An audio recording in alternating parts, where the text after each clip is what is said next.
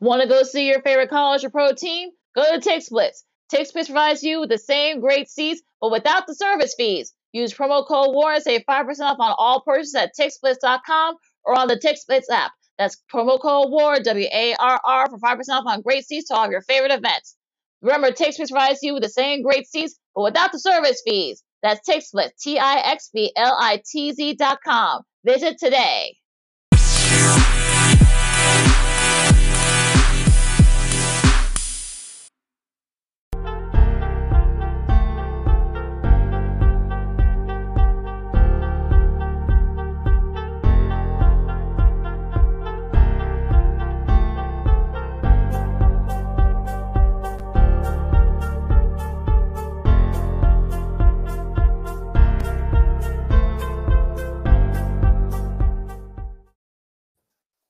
Welcome to another fun-filled Friday edition of Second City Sports' this opening day weekend, baby. We're live and in living color right here on Sports Zone Chicago, along with Miss Lakina McGee, which is she. I'm Cindy Brown. Hey, that's me. You can follow yours truly on the Twitter and the IG at SidKid80. Once again, it's SidKid80. That's S-I-D-K-I-D-80. That's S-I-D-K-I-D 80. You can follow me at Keenan McGee on the Twitter and at Keenan underscore McGee on the IG. Make sure you download that Sports Zone Chicago, Chicago app. You want to know why? Because we said so. That's why. And also, too, you can catch our other five live shows throughout the week. If you happen to miss them, you can watch them and listen to them at your own leisure. Make sure you download that Sports Zone Chicago app today. Also, you can follow Sports Zone Chicago on all social media platforms on Facebook, Twitter, Instagram, and YouTube. Once again, follow Sports Zone Chicago on all social media platforms on Facebook, Twitter, Instagram, and YouTube you want to catch the audio version of this podcast, Second City Sports, you could do so by subscribing to WARR or Anchor. We are available on all podcast platforms, including the iHeartRadio app. Make sure you type this in your search engine boxes on those podcast platforms. W A R R on Anchor. And you can follow WARR Media at W A R R Media on Facebook, Twitter, Instagram, and YouTube. Once again, at WARR Media on Facebook, Twitter, Instagram, and YouTube. Thank you very much in advance. Your support. Like, share, subscribe, and tell your friends. We are unapologetically fun and we have very definite opinions. If you have a question or comment during our two hour extravaganza, you can go to Sports Zone Chicago's Facebook page or Sports Zone Chicago on YouTube. Type in your questions or comments in the comments section. Lakina will get them up on the screen for you. But if you decide to troll or do something stupid or just plain act a fool, I've mm-hmm. given Lakina full permission, full power to give you the mm-hmm. Bill and Beer boot. Bye bye. Love when she says that. mm-hmm. Lakina, speaking of giving people the boot, the Chicago Bulls, as we kick off this Friday edition of Second City Sports, the 45 and 35 Chicago Bulls will host the Charlotte Hornets tonight at 7 p.m. at the United Center for their final home game of the regular season. The Chicago Bulls, for the last few months, have been disappointing. Why, you ask? Does a 6 and 14 record over the last 20 games 14 record over the last 20 games says something? It does. That mm-hmm. means you haven't been playing good. Mm-hmm. And you're on 4 against the Heat, on 4 against Philadelphia, and on 4 against Milwaukee. What does that tell you? You're not very good against 500 teams. Well, watching, wa- watching that 117.94 shellacking from the Boston Celtics on Wednesday told me a couple things which shouldn't that be surprising for those of you that have been listening and watching our show and follow Chicago Bulls basketball closely. The Chicago Bulls have been having problems defensively all year, especially on the pick and roll, and letting any and everyone and their mama go straight up to the basket with no challenge. Number two, DeMar DeRozan has been having an MVP light type season. But what, what have we said before, Lakina? Someone has to step in and step up and that role has been inconsistent outside of Zach LaVine all season long. Nikolai Vucevic, yes, I defended him on this show many times throughout the season by saying that uh, everything should not be blamed on him. Yes, I know he was the first chip uh, to fall into place in terms of his nucleus when we acquired him last year from the Orlando Magic. Now the ship SHIP maybe has sailed. And also, what I uh, witnessed or didn't witness during Wednesday night shellacking from the Boston Celtics was the the fans at the United Center. Now, before you go in on me, let me explain. I know the United Center is happening, especially now this year that the Bulls are winning.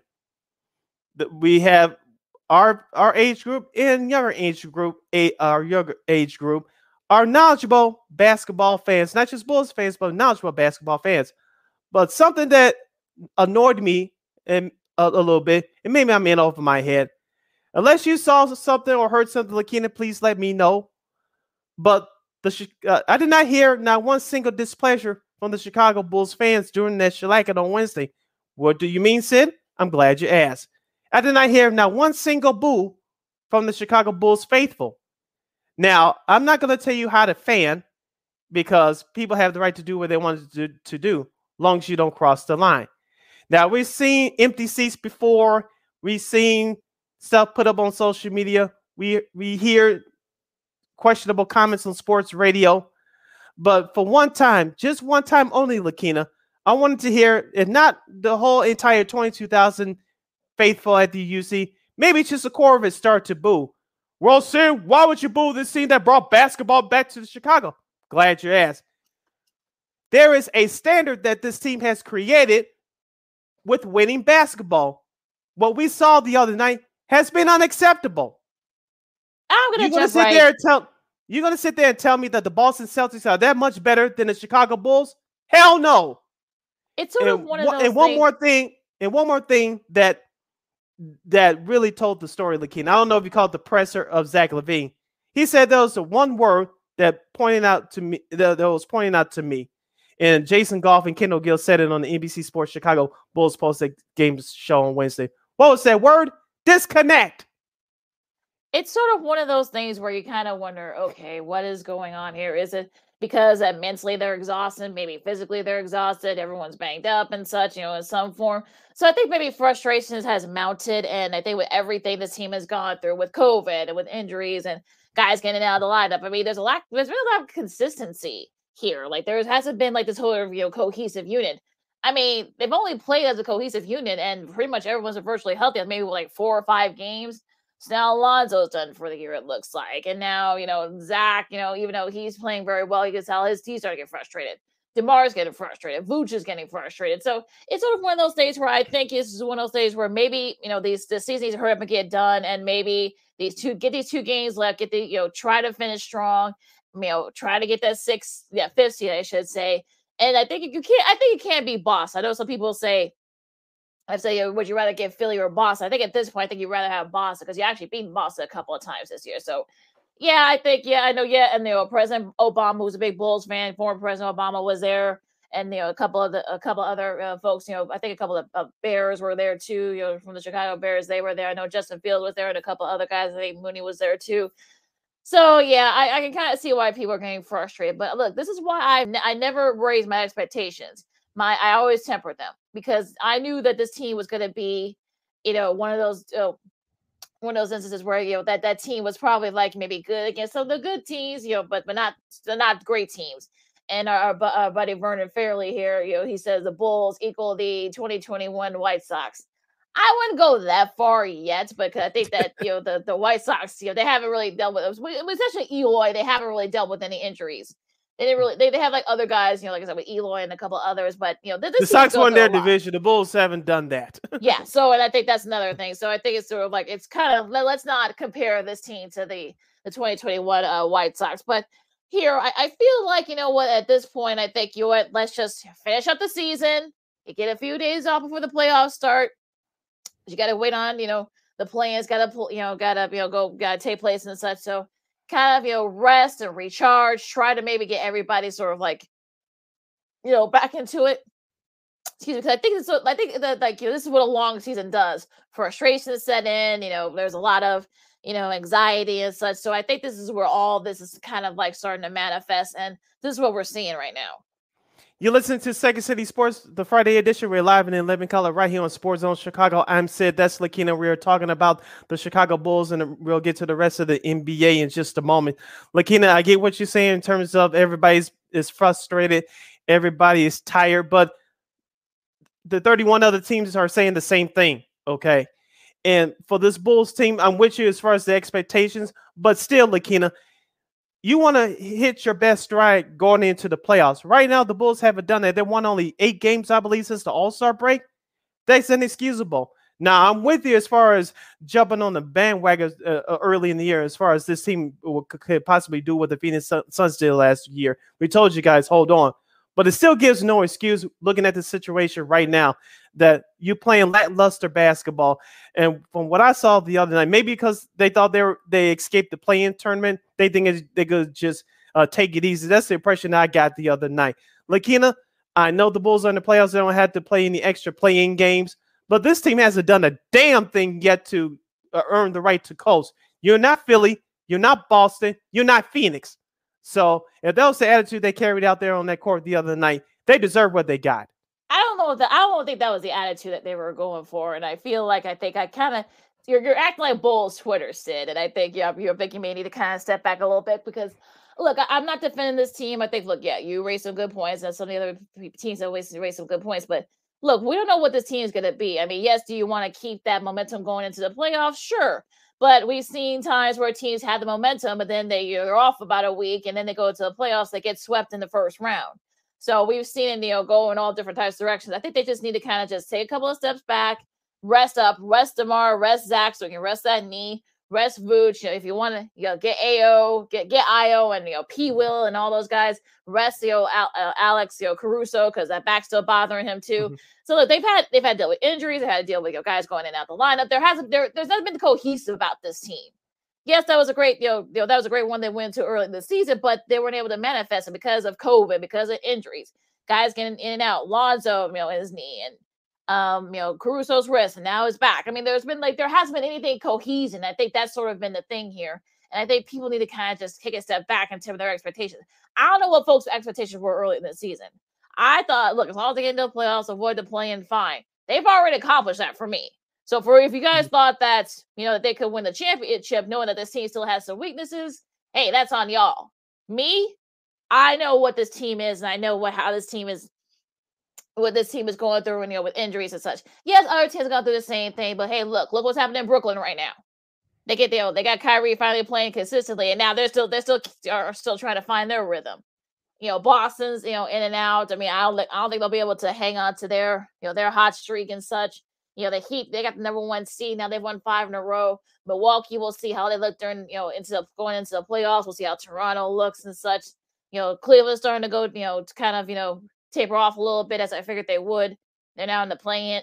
So yeah, I think every team has like some various intricacies and very like various weaknesses early all through this season. So I think it's not just the Bulls. So I think I would I take offense with what people say. Oh well, well, what were you expecting? If you were expecting to win a championship, knowing that this team still has some flaws, like I said, that's on you.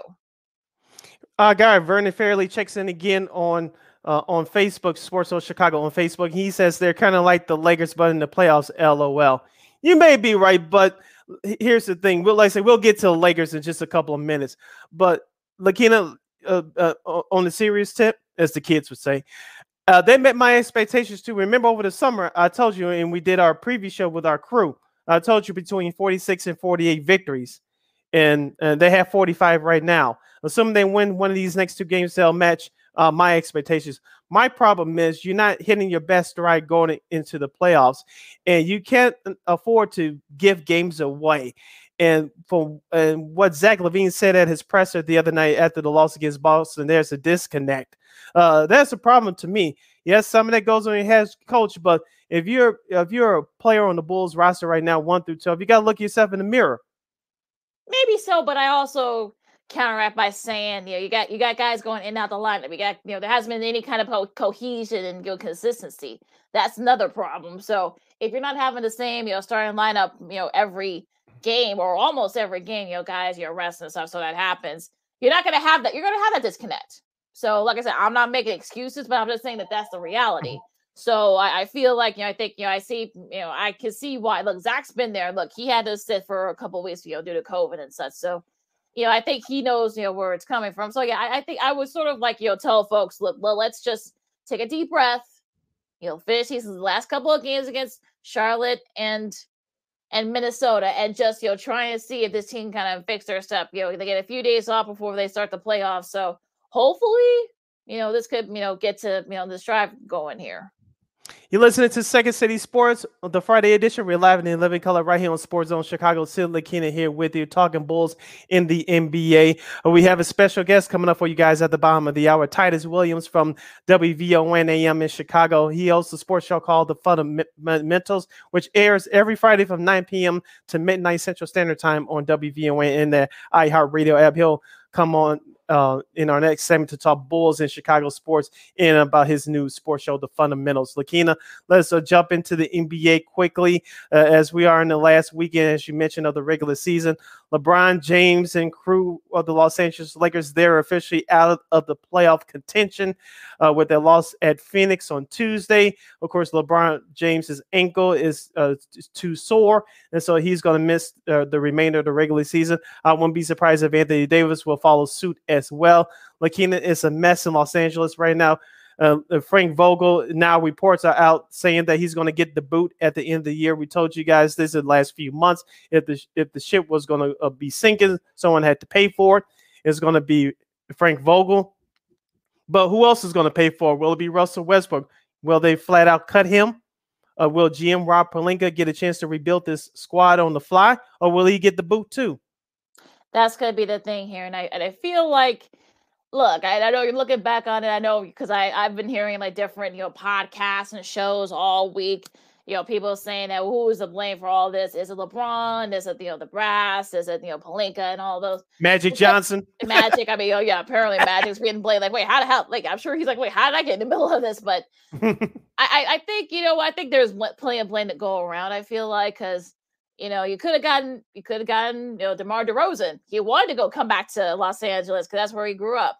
You, you could have had Buddy Hield among a few others. So, but no, you decided to go with Russell Westbrook, who didn't fit your system, and then you're gonna try to make it work. It didn't. You got rid of you know various other guys. You know Caldwell Pope. You know, the, you know you got rid of him and and such. So you know, and there's plenty of go playing go around. It's not just all on LeBron yeah, this is LeBron's team that you know he put together. I'm doing the air quotes here, but this is another one of those things where hey, like y'all didn't have to listen to him. I mean, look, he left. He left a really good situation in Miami to try to build a team with the Lakers. You know, now that you know he's kind of waving a white flag, if you will, but then you got injuries, you know, to AD and such. So it's just a whole mess in, in Lakerland, and well, we'll see what happens. Good, the offseason is going to be very interesting. Yes, our guy Vernon checks in one more time uh, on our Facebook page at Sports Zone Chicago. Anthony Davis should be out, otherwise he literally fall apart. Fall apart the last game. He falls apart more than a piece from Jenga. Jenga. Oh gosh, nice. Well, here's the thing though. There have been some reports. Some people said some Bulls fans said they want him to come here in Chicago. Maybe get rid of maybe you know you know, uh, you know, Coby White and maybe P. Will and probably even Boots to bring you know, AD. You okay? Fine. You really want to bring AD in? You know, with all the injuries and such, you know, like you know the the, the Jenga reference that Vernon just said. Do y'all really mm-hmm. want that?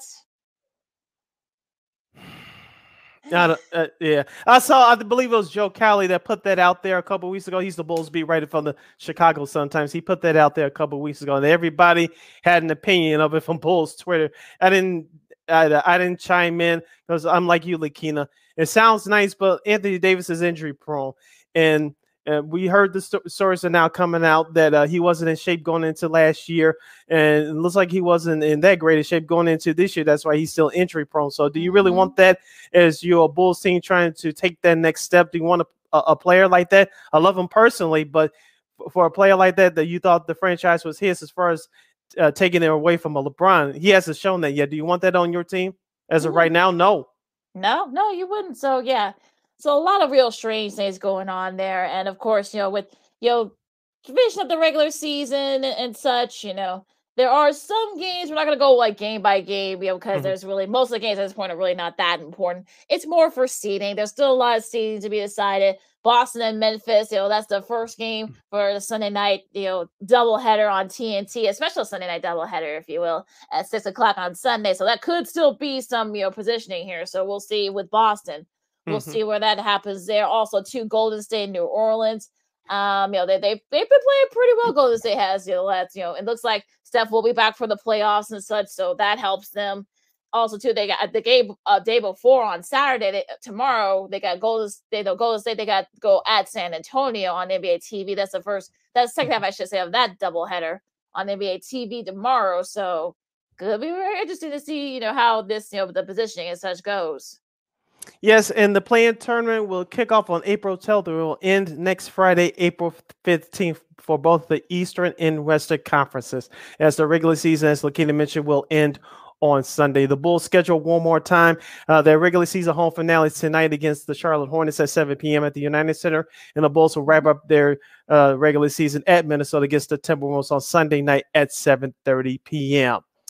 When we return, Titus Williams, uh, co-host of the sports show on WVON's The Fundamentals, will join us to talk about the Bulls and much more. I'm Sid. That's Lakina. You're listening to the Friday edition of Second City Sports live in the 11 color right here on Sports Zone Chicago.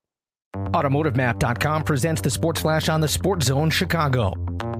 NBA Thursday, the Bulls dropped their second straight 126 109, the loss at New Orleans. The Bulls are 42 and 31 with the setback. Zach LaVine led the scoring for Chicago with 39 points. Coby White had 23. The Pelicans got 30 points from Devonte Graham, 25 from CJ McCollum, and a double double from Jonas Valanciunas. Up next for the Bulls, they'll try and snap the skid tomorrow night when they visit Cleveland. The Blackhawks put a two game winning streak on the line tomorrow when they visit the Vegas Golden Knights. Chicago with a 4 3 win at Los Angeles yesterday. Alex DeBrincat had the shootout winner. Collin Delia made 43 saves through overtime in just his second start of the season. Spring training Thursday, the Angels beat the Cubs 5 4. Today, it'll be the Cubs taking on the Rockies. The Giants beat the White Sox 9 6. Today, the Sox will face the Mariners.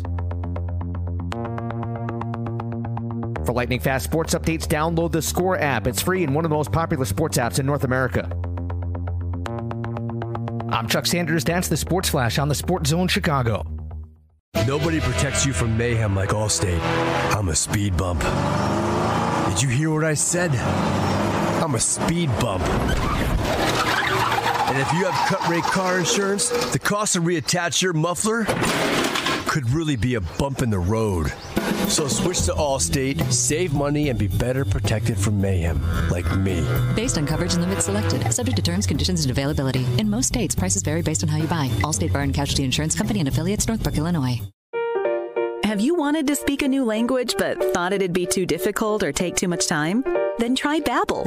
In just 15 minutes a day, Babbel teaches you conversations that you will actually use. With 14 languages and lesson topics like travel, business, relationships, and more, you'll learn what matters most to you. Babbel.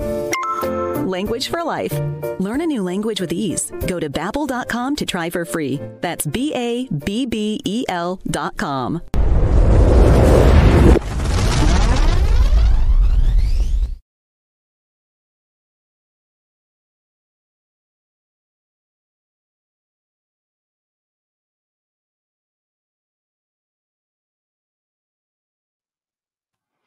Welcome back to Second City Sports, the Friday edition. We're live in living color right here on Sports Zone Chicago. Sid Lakina here with you as we await our guests.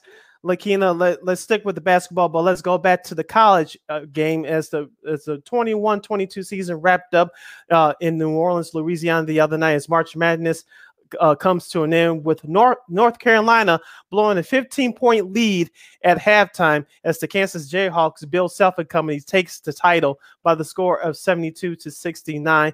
Lakina, we talked about this on our show on Friday. Uh, it was it was uh, the rebounding for North Carolina. I thought it was going to be key in control the pace of play. Uh, I thought was going to be key. McCormack is a stud on the flip side for Kansas. Uh, I don't know if you saw the interview with Tracy Wolfson at halftime with Hubert Davis. He was fired up. He acted like he wanted to play. Uh, mm-hmm. North Carolina came out on fire early. As I mentioned, they led by 15, but the Kansas Jayhawks uh, uh, got together and said enough of this, and they really turned it around in that second half. Which more do you favor of North Carolina choking or Kansas uh, getting themselves together? I mean, it could both could be true. I mean, you know, the mm-hmm. the shots were hitting for North Carolina early on in the game, and you know, nothing was falling for Kansas. So if you watched the game, it was a tale of two halves for them and for both teams. In, in fact, so the Tar Heels, you know, they had they were hitting those shots, you know, like crazy. But then Cole got banged up again with the foot. We'll get to the, the, the issue with the flooring at that you know at mm-hmm. that arena in a second, but you know, he got banged up, but then, you know, Monik actually slipped and probably could have set up for that three pointer that would have tied it. Um, so you know, Love, Caleb Love actually went ahead and took that shot, and I think you know McCormack got that piece of that. So it, it's just sort of one of those things where yeah, both could be true. I mean, Obe Obachi, you know, one, you know, most, you know, most, most outstanding player. He, you know, got it together the second half for, for them. And, uh, you know, he should have a nice, you know, trophy case there too, because he won the Big 12 Conference Player of the Year. You know, on that, that Big 12 tournament, he won, he won most outstanding player and of course won most outstanding player in the uh, in the tournament, the Final Four. You know, this past Monday, the only player to do that, the last player to do that, do, to do that was Shane Battier uh, back in 01 for Duke. So, you know that that's pretty cool there.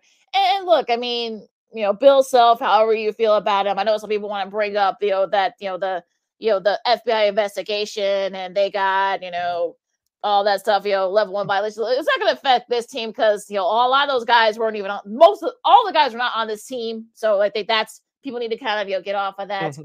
Uh, look, uh, for our buddy Vernon, you know, keep keep keep keep your comments coming, Vernon. He said that the night that the Tar Heels had the crying Jordan mean themselves, so yeah, that kind of was sort of like that. But uh, yeah, so but it was t- definitely a total team effort to come back. I mean, mm-hmm. you know, David McCormack, who had that, who got a piece of that, you know, three pointer that Love tried to tried to shoot that would have tied the game. You know, he mm-hmm. you know, put together a nice little run here. You know, excuse me, Christian Braun, who actually started that run. He hit that big three to kind of start that run going for Kansas. So he was he, he probably could have made a case for him to win MVP. Also, Remy Martin, who got 14 off the bench, mm-hmm. who won, won a couple of big shots to kind of you know keep the lead going for Kansas. So there were a lot. This was a total team effort, and I think I think I think North Carolina just kind of ran out of gas. I feel like. Uh, they did, and I, t- and I also said it as well that a couple of guys from that team needed to step up. One of them was R.J. Davis. Remember, he got in foul trouble in, in, in last Saturday's uh, national semifinal game against Duke. Uh, he only scored 15 points on five for 17 shooting. You mentioned Caleb Love, who, who in my opinion was one of the best players in the country during this tournament. He only had 13 points on five for 24 shooting, and so. Uh, yeah, all the shots that they were hitting that you know prior, you know, during the tournament, they weren't hitting in the second half. So mm-hmm. I guess I said I think it was probably fatigue. All right, joining us right now, he's the co-host of the WVON sports show called Fundamentals. You can catch that show every Friday from 9 p.m. to 12 a.m. Central Standard Time on WVON AM 1690 in Chicago. For those of you outside the Chicago area, you can download that a free iHeartRadio app. Just search for w- WVON and you can ca- uh, catch the show right there. I've known this guy for years as I started working, getting back into this business, working with the Dean Davis show in the Saturday afternoon show. He is the first guy literally that let me and our crew uh, in the building working at IM as a as a grad assistant, and we, we love to see people that we work with, like him, that we know doing great things. Let's pre let's please uh, bring him on to Second City Sports Live and in Living Color right here on Sports Zone Chicago, Mr. Titus Williams. Titus, welcome to the show. How are you, my man? Thank you, thank you, thank you so much for having me. I greatly appreciate that honor. Thank you for the great introduction. Uh, I'm just happy for the opportunity to be on to today's show, and what a pleasure it is just to be on Talking Sports with you guys. Yeah, no problem, no problem. Uh, just before we get started, just wanted to say, uh, great job with the show so far at WVON. We'll we'll get into that in just a few minutes. But he had our guy on, Ken Davis from um, uh, formerly mm-hmm. that D and Davis show, now that Davis show, and of course he's doing this thing with NBC Sports Chicago with the Undercenter podcast. Uh, that's a podcast uh, discussing the Chicago Bears. That was a great interview you did the other day, uh, last week, I should say.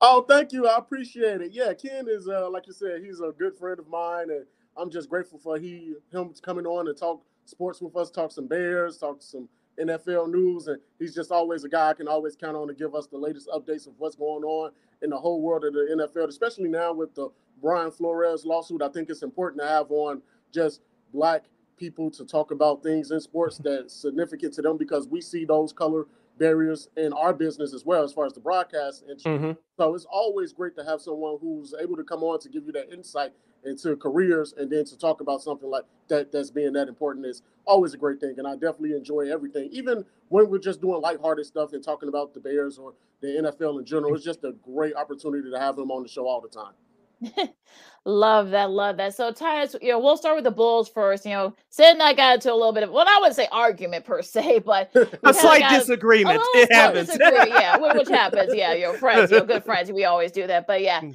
you know, what do you think about it? Because you know, of course, you know, Zach's com- Zach LaVine's comments on Wednesday after that shellacking by the Celtics, and then you know, everything is starting to kind of like you know manifest. So, what are your thoughts on all this? Well, you know, I actually had a recent conversation with uh, CHGO Sports podcast hosting formerly of the Bulls Outsiders, mm-hmm. Big Dave Watson and Matt Peck on the show recently. And we all talked about it and said that, well, the Bulls might be in some real trouble just because of the fact is, yeah, guys have come back healthy, but their defense has been terrible the last two months. And so even with those guys coming back, and you would think they'd be able to, you know, just make sure that the defense can be better in mm-hmm. those situations. It has not been the case. They still give up over 112 points a game. And mm-hmm. so, yeah, the Bulls don't have a problem scoring the ball. The problem is the defense. And so I'm really concerned going into the playoffs now because it looks like they're going to be facing either Milwaukee or Boston in the first round. So now it's just like, wow, those teams recently just beat up on us this week. So now it's just more so of I'm not sure exactly what they're going to do, but it's looking like they might be a first round exit. I predicted at the beginning of the season that the way the team was constructed, it looked like they'd make it to at least the second round. But right now, I'm not so sure about that. Yeah, that was going to be my next question to you, Ty. What was your expectations going into the season? I pretty much had the same um, expectations as you did uh, between 46 and 48 games. I said everything went right, they would have win exactly 50. Obviously, that's not going to happen now.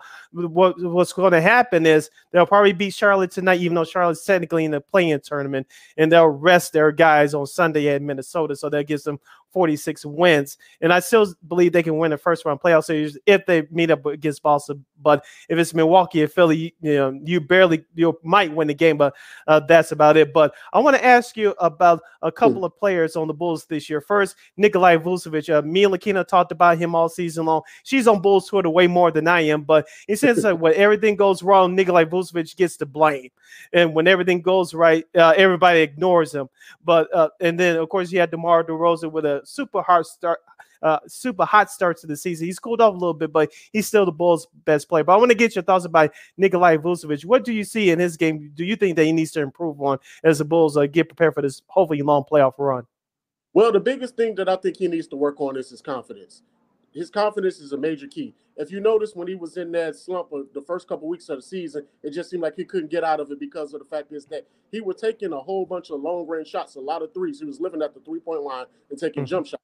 No, what I had I had uh, Kendall Gill on recently as too as well, and we both agreed on the same thing that we need Vucevic to play as a big man. Start off early, go into the paint, get a couple shots, make mm-hmm. it easier for yourself in order to build your confidence up so you can stretch out and shoot the three. I think that's most significantly what he needs to work on right now because it's really more so just the confidence factor more than anything. As far as his defense, we know where we're going to get out of him defensively. He's not a rim protector, he's not a shot blocker, but he can move his feet as a big man. So whatever he gives you defensively, you're just gonna have to live with that. That's just what's gonna be what it is. But offensively, he has to be able to be a big man because most cases, most of these guys can't guard him. He's mm-hmm. obviously mm-hmm. one of the best big men in the league once he actually puts his back to the basket. So he needs to do that more so, especially early and often in these playoff games. He definitely needs to start down low, get the ball into the paint, score the ball, and then work on taking jump shots. And then after that, I would say maybe a couple threes here and there. You don't need to take three or four threes because once you do that, you start getting into a groove of I'm going to take jump shots. No, you need to be a traditional big man and score in the paint. And if you notice the last couple games before Zach's knee injury came back up again, and knee or knee soreness, that Zach was actually the one who was trying to get him the ball in the paint to start off these games. So if he mm-hmm. get going, you're able to space the floor, able to space the floor and spread out the ball more efficiently offensively. Because the Bulls are great when they average at least 24, 25 assists a game. They usually win games. But that all starts with Vucevic being able to get down low and being able to score the ball. How impressed does Ayo look? Ayo Dosunmu look so far. I mean, he's had a couple setbacks. I think people need to remember he is still a rookie. I think people need to remember yes. that. Yeah. Um, so, what do you think? What do you think about uh, uh, Ayo's play so far? I love Ayo Dosunmu. He is a great kid. His work ethic and his determination to not just get minutes, but to be an impactful player, to do whatever he can in order to score the ball or play defense is just infectious to the team. I mean, of course, he hit a little bit of a rookie wall these last couple weeks, but we all knew that was going to happen because he's not right now a superstar player, but he potentially can be. And so, with that being said, I just love everything about him. And the biggest thing that people discredit him on is something that I think is very important is that I think these young players are coming out of college a little too early. And with Ayo being in college for those three years, it showed his significant growth coming into the NBA because – yes, he was a second round pick, which he really shouldn't have been. He should have definitely been a first round pick. But to come in to earn minutes and then to be a, an effective player right out the gate proves that he's willing and ready to learn and play the game of basketball the right way. So I just love everything about him. And also, uh, we recently had on Mr. Tim Hardaway Jr., who's from Chicago as well. And he talked about Ayo Dosunmu. He gave him a lot of praise, saying that I just love his work ethic because of the fact is that he tries every play. No matter what, he tries to get better. And then just having that veteran presence on the team of DeMar DeRozan guiding him to be able to be one of those great players for in the future for the Bulls is just awesome. I love everything about Ayo Dosunmu. Titus Williams from WVON's The Fundamental Sports Show here in Chicago is joining us right here on Second City Sports. We're live in the Living Color on Sports Zone Chicago. Sid Lakina here with you on the Friday edition. Titus, let's stay with the Bulls before we move on. Yep. Of course, Lonzo Ball, uh, who the Bulls traded for over the summer, he's now out for the year, and the Bulls miss his presence uh, dearly. I wanted mm-hmm. to ask you about Alex Caruso, who the Bulls picked up as a free agent over the summer too. Uh, in the beginning of the season, we saw his presence, especially defensively. Of course, uh, he had that wrist injury thanks to Grayson Allen's dirty play. Uh, the Bulls uh, miss Caruso now. Caruso's back. He's dealing with the bag back. Uh, give us your take about the Bulls' backcourt or lack of health this year.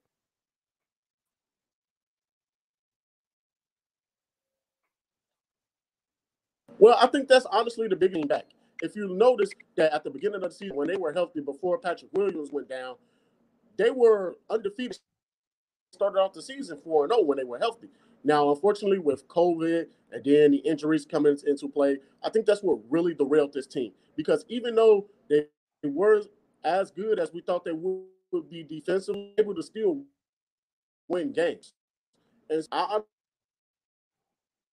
honestly, even losing play be a 50 win and they'll be actually what's the derailment of the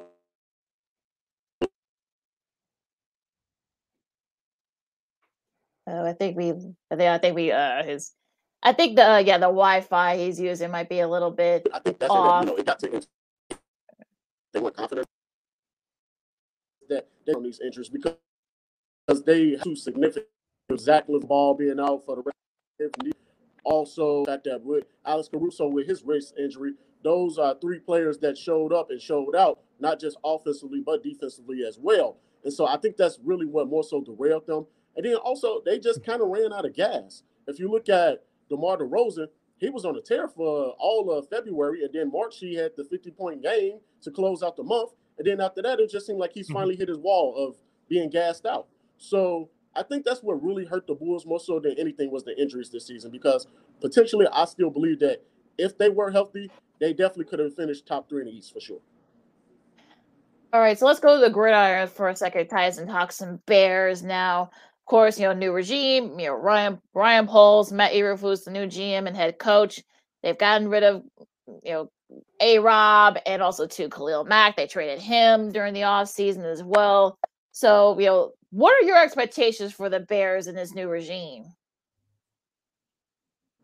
Honestly, I think that the expectations for this season should be that high. This is a I wouldn't say a rebuild year, just a scouting year more so to see exactly where the team is and where they're going to be headed. And the additions that they have made so far this season have been pretty so-so, I would say, because some of these players might be here in the future or they might not be. But the fact is that the matter is that I don't think you should take too much because of this year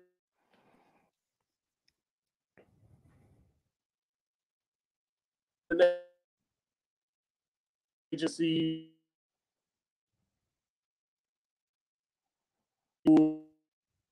I think that's what growth. As far as also as far as some of the moves, I do like some of the uh, that he made going forward. As far as with Lucas Patrick, I did like that pickup. I also liked certain uh, significant moves that he's made so far, as far as telling what he wants to do in the draft. So those things are very important to me. And I also believe that Coach Flus will actually be a good coach with the Bears because he kind of reminds me of a Lovie Smith type of head coach. Whether okay, we don't know all of our strengths offensively, but we're going to be known defensively for actually getting after guys. Because if you look at last season's team, they missed way too many tackles, way too many tackles, game Mhm. tackles, individual tackles, just way too many. And so I think the importance of Eberflus coming in and getting into these guys' heads is saying, hey, defense is going to make an impact. We may not have all the answers offensively right now with Justin Fields, but we're going to be competitive defensively, sure that the team can actually be competitive going into some of these games, whether that's against the top teams or against bottom dwellers as well.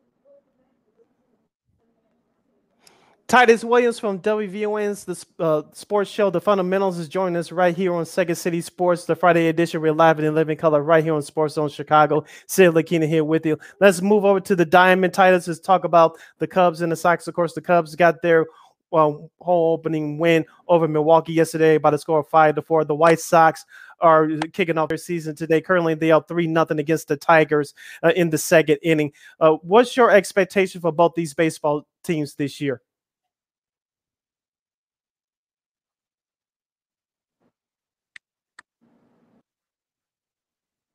Well, I don't think more so that I think the Cubs will be competitive as far as actually making any noise here. I think this is actually a rebuilding year for the Cubs.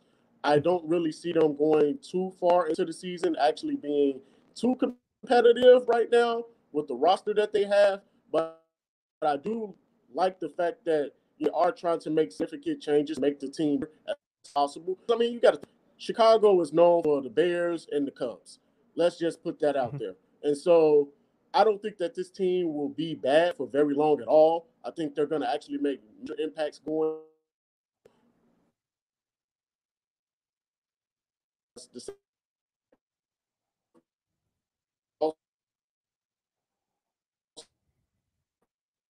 The Cubs, I heard but no, it is the Chicago Cubs. So I don't see that. I don't think they're that good this season either. I honestly believe that their work with the most recent AJ Pollock. Took, I think huge the fact is that what hurt them last year is that they didn't have consistent right field. You have have that bugged up now on the team. I think significant. I also think that the pen is pretty strong, even though Lance Lynn is out for a few weeks. But I do think that this team is actually going to make some noise. And if they can actually stay healthy this year with Luis Roberts and Eloy Jimenez, I actually can see them going to the World this year. It was very interesting though, especially with the White Sox. What moves do they, you know, do they make? You know, they they brought up you know, Josh Harrison. You know, they, they signed Joe Kelly. You know, even though he's going to be you know gone for maybe about like the first few weeks of the season due to an injury. Where do you see any more moves that Rick Hahn might make? You know, during you know before the trade deadline.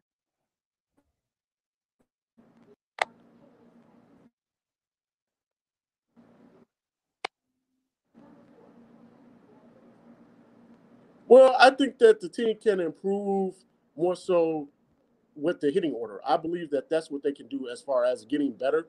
As far as the bullpen, I think they're pretty solid with the bullpen that they do have.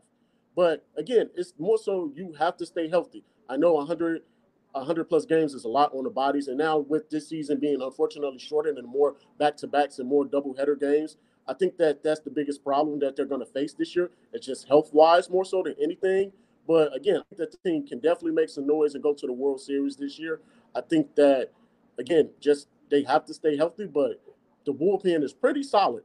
I think they can probably make a trade, possibly for, or another closer at the end of the season to actually solidify that bullpen even more. But as far as everything else, they just have to stay healthy, and they definitely will be competitive. And again, I believe that they're going to those series this year. All right, last moment or two with Titus Williams from WVON Radio in Chicago, right here on Sports Zone Chicago, Second City Sports on the Friday edition. We're live in 11 color. Sid Lakina here with you. Titus, I know you started your uh, your sports show at WVON a little bit over a year ago, so you correct me if I'm wrong, but I've been listening uh, to, to, your sports show. You guys were on Wednesdays, now you're on Fridays. Uh, tell us how, how did this project come about and how you got involved?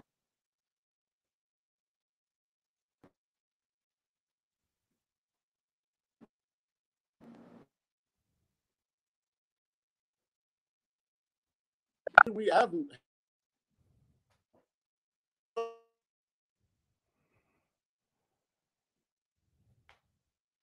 on a random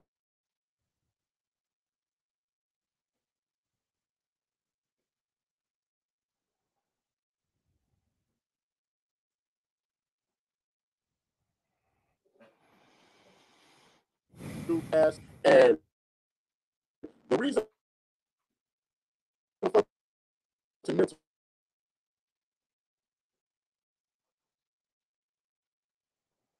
if interested in learning about Chicago. Uh, recently had on a lot of uh, Jay Hood from ESPN had on Tim Hardaway Sr. last. Uh, big name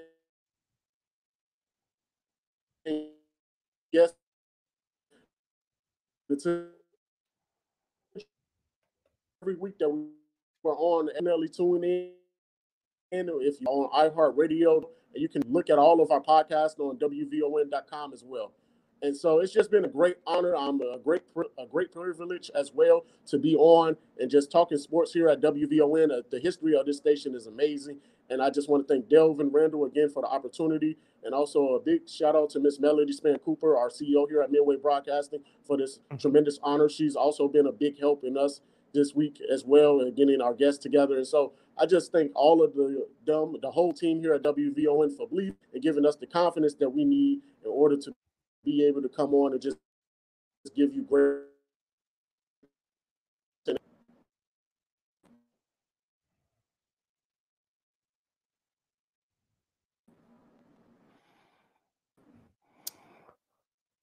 All right, that was Titus Williams from uh, WVON's uh, The Sports Fundamentals Show. Uh, you can listen to that show every Friday from 9 p.m. to midnight on WVON AM 1690 in Chicago. But if you don't have, uh, uh, if you can't get WVON outside, I really appreciate this.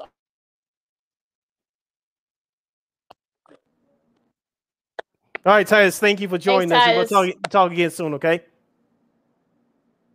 Thank you so much for having me on. Really appreciate it. Oh, thank Thanks. you so right. much. And anytime Thanks. you want to come on to the fundamentals, you always have my phone number. Just come on on, and we're going to talk some more. So both of you are always welcome. Thank you so much for the opportunity. Thanks. All right, thank guys. you, sir. Yeah, keep up a great work. Thank you. Thanks. Thank you. All right. All right. Well. Thanks. All right.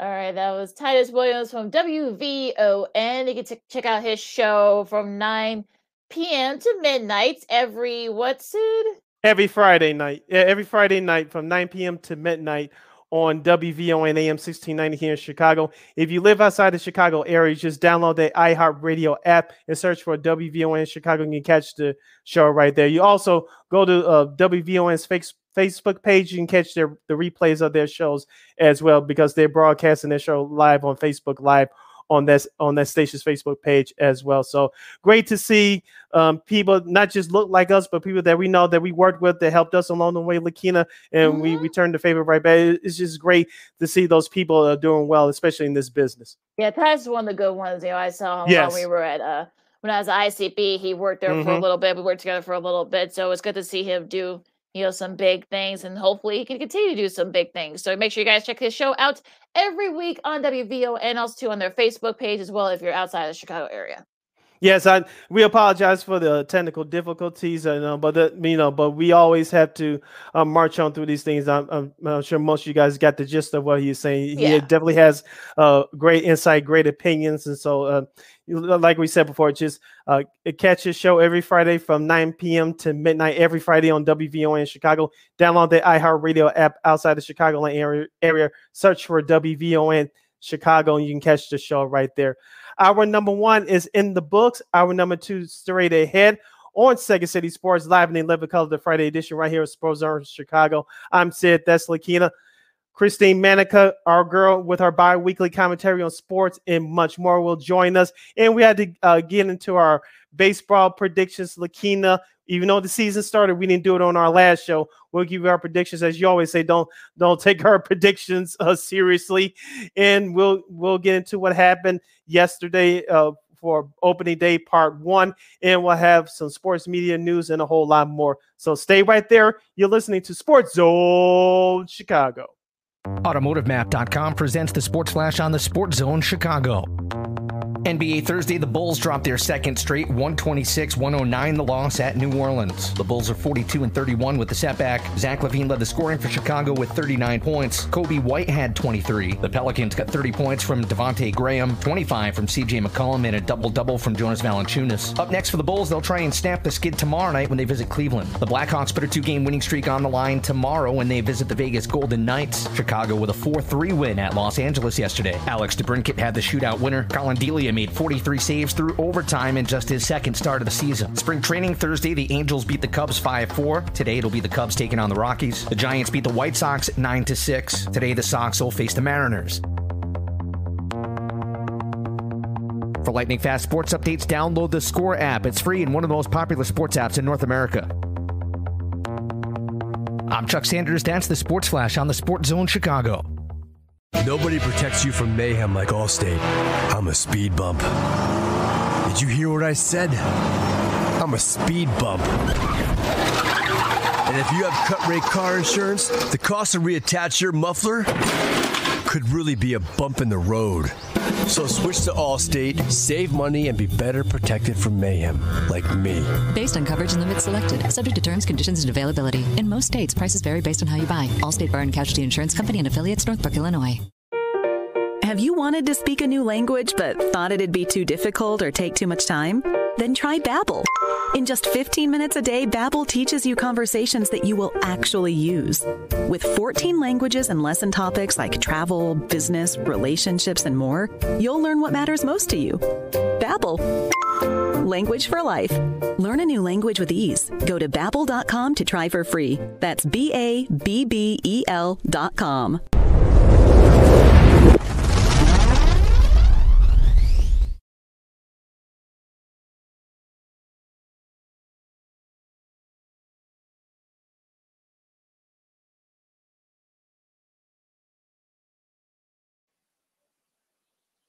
Welcome back to hour number two of Second City Sports, the Friday edition, live and in living color, right here on Sports Zone Chicago, along with Miss Lakina McGee, which is she. I'm Cindy Brown. Hey, that's me. You can follow yours truly on the Twitter and the IG at CK80. Once again, it's CK80. That's S I D K I D A 0. S I D K I D A 0. You follow me at Kenny McGee on the Twitter and at underscore McGee on the IG. If you have a question or comment for us during our last hour of the show, this 16 minutes we call it of a sports extravaganza, you can go to Sports Zone Chicago's Facebook page or Sports Zone Chicago on YouTube. Typing in questions or comments in the comment section, we'll get them up on the screen for you. Opening day part two is going on right now, and we have a couple of scores to pass along. For most importantly, including yours truly, uh, the White Sox uh, through uh, through two innings lead the Detroit Tigers three to nothing. RBI singles courtesy of Eloy Jimenez, your guy Lakina. He did it with his bat, not with the glove. Eloy Jimenez, AJ Pollock, and Luis La Pantera Robert all with RBI singles. And in the bottom of the third, the Boston Red Sox lead the New York Yankees by the score of 3 to 2 in Yankee Stadium. We have our next guest for the entire hour. We love it. She's our girl. She's your girl, hometown girl from KXRB Radio with our bi weekly commentary on sports and more. Here's our girl, Christine, the Queen Manica. What's yeah. going on, Christine? Happy yeah. opening day. Yeah. Hi. Oh How's my goodness. Going? How's it going? I- I, it's good. I'm I'm watching the Masters. I'm going Me back and forth right now. Oh no, no, that's fine. Look, this is, you know, we'll get to that in a second, so because uh, see like yeah. a lot of a lot of movement going on here now. The course, you know, of course, Tyrene out there. We'll get to that in a second. Now, starting off here, we've had a busy like you know last couple of weeks. Just to get out the way, what do you think about the national championship game, both the men's and the women's? You know, I I was very very impressed. I I didn't think Kansas was going to do it a lot of people in my office had had the faith that they were going to do it and lo and behold i mean overall it was just a crazy tournament right for the for the men i think it's safe to say that everyone's bracket was busted by the end of the first day you know and there were a yeah. lot of surprises that came out of this tournament, both for the men's and women's. I know specifically for the state of South Dakota, University of South Dakota in Vermilion, they made it to the Sweet 16. That's never been done for the University of South Dakota before. So the fact that they made it that far first time out of the game making it that way, I, mm-hmm. it's impressive. There were a lot of great moments that could be taken away from this for sure. Uh, and I want to get your thoughts about the women's national final. Of course, uh, UConn's been dominant for years, and in South South Carolina, uh, head coach Dawn Staley. This is, I believe, her second national championship. Uh, t- talk to us about those two programs. It looks like uh, South Carolina may be the new UConn, and the torch might have been passed last week. Yeah, I mean, they definitely gave them, they're giving them, I should say, a run for their money. They got a lot of top players on South Carolina. So if all goes well in this offseason, you I think you can expect a lot of those players to come back. And who knows, maybe maybe UConn's girls will, will be like, okay, maybe we should go over to this team and see what they're all about. you know, you never know. Uh, I know, right? I mean, kind of like a could this be like a change of the guard, if you will? So well, who knows? But uh, yeah, I mean, you know what? I mean, it's kind of interesting though. You know, the the tournament. They both tournaments, you know, got got you know double digit, you know, increases in viewership. You know, the, I think the the the women's championship got like one of the highest ratings in like five or six years. So look, I think for all those that say that college hoops doesn't get like a, as much love as the pros do, I think this year is kind of showing you why. Yeah, you know, it, they got a got more than enough fans in the on the men's and women's side yeah. in the college hoops department. Yeah, the men's championship final was the most watched uh, college basketball game on cable ever. I'm sure. I'm sure. Yeah. It was, a, it was a crazy, crazy tournament this year. I can only understand why. Absolutely. So let's go to like the pros, you know, talk about the Bulls for a second. Uh you know, Sid and I got into a little bit of a heated, you know, not want to say like argument, but like a little discussion about a know, friendly, uh, a friendly, uh, yeah, a friendly debate, which ended in a, of a respectable disagreement. Right. Okay. Uh, what, what, it's not Jerry what, Springer. right. Yeah. Well, no, yeah. Well, say that. It didn't go that far, because yeah. What do you, what do you think? where do you think that they are at this point? You know, with you know, and Zach's comments after that Boston game and such. Well, what what do you think the state of the bull is? The state of the state of the bull is right now as we're getting closer and closer to the playoffs. You know, I think they should be thanking Cleveland for losing in order to for them to get that automatic berth. that's for sure. Um, it, it's unfortunate that Lonzo Ball he's going to be out for the remainder of the season, probably for the postseason as well. Unfortunately, so that's going to be a bummer. Um, however, I think they're holding their own pretty well. Again, I don't think they're going to go all the way this year. It, it's just that they're doing great so far. I'm not going to knock them for that. They're going to go far in the playoff come playoff time, but I don't think they're going to go all the way this year. Give it another year, especially with Lonzo coming back full speed and hopefully with with COVID behind everyone, that's when it kind of really kicked off for them when the whole mm-hmm. team was down with COVID and then the injuries and you know they, they've held their own at this point and I can and I expect for them to do that for for the re- remainder of the regular season and the mm-hmm. postseason. And again, you got to give credit to the the coaching staff. Billy Donovan, he he's turned this team around for the better. So I think we can see better things for the Bulls for for a couple years ahead. If you were sitting in that Bulls uh, front office, what would you do this summer in terms of improving the roster for next year? We saw what the Arturas Karnisovas and GM Marc Eversley did last summer. They basically turned over the whole roster except for uh, Vucevic and Zach LaVine. And we saw what they did this year, despite all the obstacles we just mentioned. What would you do this summer for the Bulls to take that next step in becoming championship contenders? I would keep the core guys as much as possible, do whatever it takes to keep the the top players on the team for sure. Um, I wouldn't mind actually having Tristan uh, Thompson back on the team just because I think he does provide a little extra element, a little extra pizzazz to the roster. I know he, he's a big drama. He's a big drama outside of the court. That's no secret. But considering he he's kept it pretty pretty professional for for the most part. So I I wouldn't be mad if he comes back for another season with the Bulls. What about all the rumors? You know, some rumors came out you know last week, you know, about maybe getting Anthony Davis, maybe you know trading Vooch and P. Will, and you know some a couple other guys to get Anthony Davis. What do you think about that potential, you know, sort of scenario? I, we saw this past season what happened when Russell Westbrook went to the Lakers like they LeBron had the decision from my understanding to bring him on as opposed to another player because they're like, "Oh, no, he's going to be great." and Russell Westbrook, in all honesty, he's past his prime. He's not the player what he once was. Um, when it comes to Anthony Davis, um, is he is he going to be another Russell Westbrook story where he's kind of he's kind of past his prime? A lot of Chicago teams uh, seriously have a issue with getting players that are past their prime spots. They're big names, right? They're going to draw big crowds. They're going to sell the tickets, but can they perform on the field, on the court? That's the questions. In some cases, they do. In most cases, they flop. So it, it just depends. It kind of depends on where Anthony Davis will be by the time the regular season ends. Christine Maneker, our girl from KX, KXRB Radio in Sioux Falls, South Dakota, is joining us right here on the Friday edition of Second City Sports. We're live in the 11 color right here on Sports Zone Chicago. Silly Kenny here with you. Christine, I'm gonna do an audible a little bit. Let's do that hockey. The Chicago mm-hmm. Blackhawks, of course, having another subpar season, and I'm being nice when I say that. But Jonathan Toews uh, played his 1000th game a couple weeks ago. The Blackhawks honored him uh, last uh, Sunday night. Last night they lost to, to the expansion Seattle Kraken.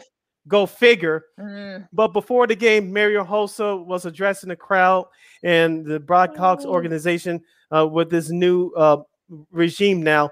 They actually, this is one of the few things that they did correctly. First, they picked Chris Vosters to become their new TV voice starting full time next season.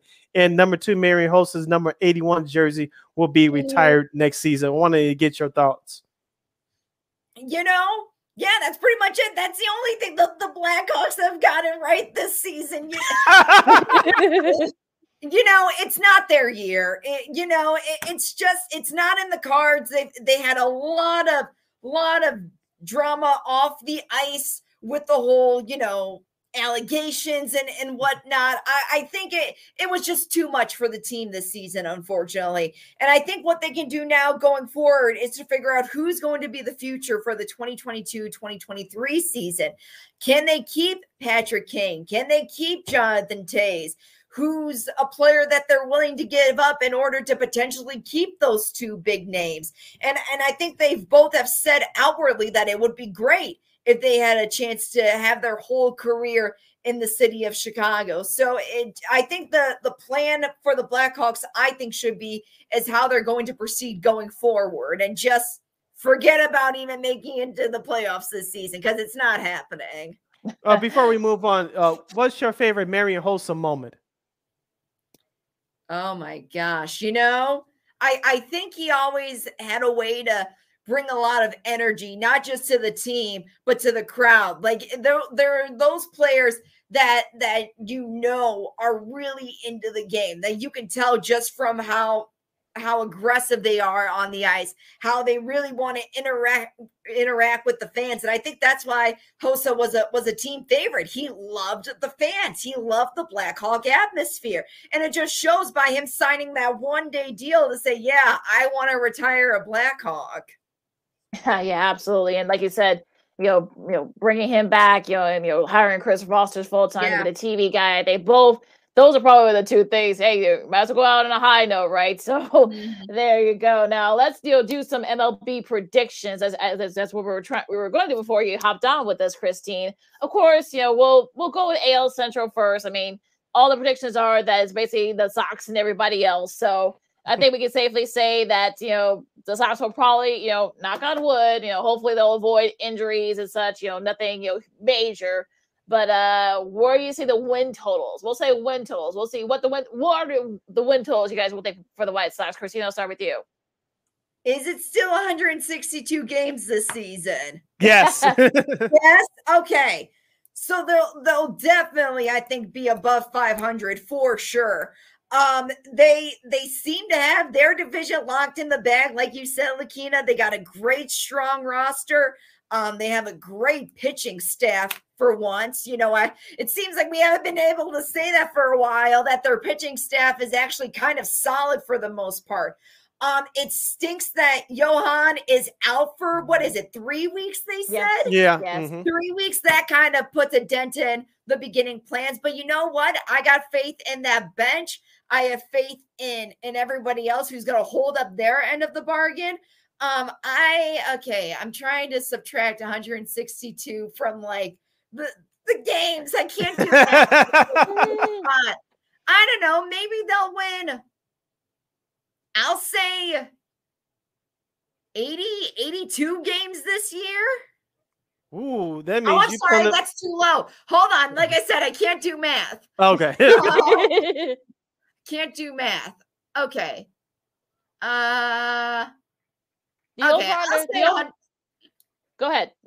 Ah, The over the over under is like 92, I think. 92? So yeah, that's the over under. Yeah, like I said, I can't do math. So I'll go with 90. Just just to go below it a little bit. I'll go 90. That's a safe number. yeah. I'll say 92. I think I nailed it last year, Lakina, when we did our predictions. Yeah. Last year they had 93. I think I nailed Yeah. it last year. Yeah, you So did. I'll go with 92. All right, I'll go with 90. I'll go with maybe like 90 or 91. I mean, I know they'll they'll probably go through a mm-hmm. little bit of a, a downturn. Not not too much of a downturn, but they might get like a little bit of a speed bump, but they oh, should they be always fine. do. Always. Right. All right, let's Yeah, go let- to No, go ahead, Sid. Sorry. Yeah, just to say for fans out there, let, let's not forget Lance Lynn will miss the first two months of the regular season. Yeah. So and they picked up Johnny Cueto on, on a minor league deal. But this White Sox team still should be uh, uh, slightly above 500 by the time Lance Lynn gets back. I know the schedule gets tougher in May, but the White Sox still should be fine. They showed that last year, as Christine said, with the depth, especially uh, on their bench. And I, I expect the White Sox to uh, do it again this year. They may get a little challenge from the Tigers, but the division still should be not too much of a for, for a Yeah, problem it's for them just to the win. Tigers. just the Tigers. Well, maybe the Twins. I mean, maybe the Twins might you'll give them a little bit of a push. Who Yeah. knows? Uh, now let's let's try the AL East, folks. Apparently, the one the one of the predictors I saw had like a four way tie for for first place. I think Toronto won it. but I guess with all the tiebreakers. Um, you know what? I'll you know what they've improved their pitch a little bit. So I've, look, I've been a big fan of this team. You know, for the last couple of years. You know this, Sid. So Yeah. I'm gonna go for it. I'm gonna pick Toronto to win a, to win a division this year. I think they're ready. Boy, I you know I had a, I had a lot of hopes for the Angels this year just because they they had a great run or they're trying to have a great run and they just kind of went down and towards the middle and the end of the season. So I heard that the Rockies that they're a team to watch out for for sure this season. Um this this is tough. Uh oh boy. Yeah, you got Boston, Tampa, I Baltimore. know. I know Baltimore and the AL East, they stink. So we, we can, I think it's safe to So say- it's a- yeah, so a we can parse them out. So you have You Toronto, the Yankees, Boston, and yeah, Toronto, Yankees, and Boston. Yankees, Yankees. Yeah. yeah mhm. Yeah, you know, just because I'm I'm part of Boston fan too, thanks to my dad, I'm gonna go with the Red Sox just because Okay. their roster has always been solid for the past couple of years. So why not? Why not have them win the division again? Sure. Uh, this is tough, but I'm I, don't I think I'm with you, Lakin. I'm going with Toronto. I'm going with Toronto to win that division. It's going to be very competitive, though. I know Boston and Tampa for sure. Both of them won 100 games last year. Of course, Boston took out Tampa in the uh, division series in the playoffs last year. So I think Toronto's ready. They still need to shore up their starting pitching, but man, they have an offense. Vladimir Guerrero Jr. He hits just like his daddy. Ooh, wee. And I know they picked up Jose Berrios from Minnesota at the trade deadline last year. So, and also they have Robbie Ray. White Sox fans, their name sounds familiar. He beat them almost twice last year uh, facing the Sox. So he's a good, strong left-hander. So I'm giving the AL East to Toronto, but it's going to be close. It might come down to like the last couple of weeks of the season, literally. Yeah. with Mhm. that division. Okay, the AL West. Um, with everything going on, you know what? I'll say Houston begrudgingly, but I would be surprised if Seattle. Why? I, I don't know. I, I guess the process of well, look, I mean, Texas might improve, but they're they're not there yet. Oakland, I think, you know, they're basically Billy Beane basically says, you know what, I'm not even going to spend no more money. The Angels, you know, Ohtani and Trout, but you know, where's the pitching? And Seattle, I think, I think Seattle might give them a run, but yeah, I'm going to pick the Astros. You know, don't don't don't, don't hate me. I might, I might, you I'm, know, I'm go- gonna spite you and say the Angels just because I Oh, know just- you, you can't, you can't you can't no no not yet. I can't root for Houston again just yet. I, I know, Christine, you're mad about what happened in the playoffs last year uh, with our team, but yeah, shocking. Uh, I, I'm with you, Lakina. I will say Houston they will take a small step back because uh, of the uh, loss of Carlos Correa, but I'm with you. Seattle is coming. I have more of them in just a Mhm. moment as we get into our wild card picks. Well, I'll give out one of my wild card picks now. It will be Seattle. Oh yeah, see, I think Seattle will be one of them too. I think that look, they've got a Remember, lot it's of three this great- year because of the playoff yeah, expansion. So yeah, so they'll Three wild in. cards. I, yeah, I know some people say that maybe like the you know two other AL East teams, but I I feel like I feel like Seattle's gonna get one- if they can you know look they were right there last year. Of course, you Mhm. know, unfortunately they had a couple of stumbles late, but they, look they've got a, such a great roster. You know, but you know, such great young talent there on that you know that Seattle squad, and yeah, they're all the way in Seattle. You know, people don't get a chance to see them, but you know, or watch them in case they're, they're coming to their town. But look, they've got so many, you know, young players. You know, Robbie Ray's been around for a while. He kind of brings that veteran presence. Um, so yeah, I, I think yeah, I, I think that you know Seattle will get one of the wild card spots. Oh, I think we lost Sid. Oh, did we lose him? Oh, okay. Oh yeah, I think we did lose him. Uh, hold on. Uh, wait, hold on. I think there, there he is. Oh, Oh, okay. Oh, I think he must have yeah, went out for a second. Yeah. So, oh, there he is. I got a little bit too excited. I don't like. I'll tell you, press the wrong button. and Look, it happens. it happens. I think you pressed the wrong. Button. It happens, folks. It yes. happens. Okay, so what do you guys think of the other two uh, AL wild cards uh, spots? I'll say maybe I'll say the Red Sox will get the uh, one, and I'll say oh I guess I guess I'll say maybe the Rays get the other wild card spot. so you think Seattle gets the third in your opinion? Yeah, Okay. So for me, of my three AL wild cards, Seattle for sure. I believe the Yankees will be the second. And for the third, ooh, uh, uh, uh, do I want to pick Texas or be safe with Boston? Just go Boston. Oh, you trying to pressure me, Christine? yes. well, tech, well, like I said, At least you're honest. At least you're honest, Christine. We love that about you. At least you're honest. Just because I'll go with Boston. So my three AL wildcard teams: Seattle, New York, Boston. I'll do Tampa. Um see this is tough. You, you know? yeah. Tampa, Yankees. Oh boy. What the heck? Give me Seattle. They haven't had a good season in gosh knows how long. Maybe it's their time. Yeah. Yeah, it's been over 22, 21 years since they reached the Mhm. postseason. Yeah. Yes, it's it's past time for them to come on. So yeah, so it'll be interesting though to see. I mean, I think there's gonna be a log jam the AL for those three wild card spots. So hey, it might be a good thing here. Now going into the NL for a second. Uh, we'll start with the Central. Uh, I'll say St. Louis mainly because well, it'll be between Milwaukee and St. Louis for sure. I think the Cubs will be right there if they finish within like maybe 500. That's actually considered a good thing. 78 sort of the the win total. So I'll take maybe a little bit over and say they'll go 80. They'll win 80. They'll find a win, way to win 78 to 80 games, you know, in that front. But I think the Cardinals will win that division. I'm going to agree with you on that. No way am I giving it to the Cubs. No way. I can't uh, I can't do that. I I physically cannot do that. So I think the Cardinals are going to take the division. I'm I'm saving the wild card pick for later. I'll go with Milwaukee to uh, barely win the, the Central. I know they had a, uh, they were like the White Sox last year. They had an easier time in a weaker division. Cincinnati's selling off players. Uh, I'm with you, Christine. The Cubs they may be a little better than what people think, but they're not there yet. And St. Louis, uh, they may be one of my wild card teams in the NL. I'll tell you that as an answer, maybe later. All What a right, uh, tease!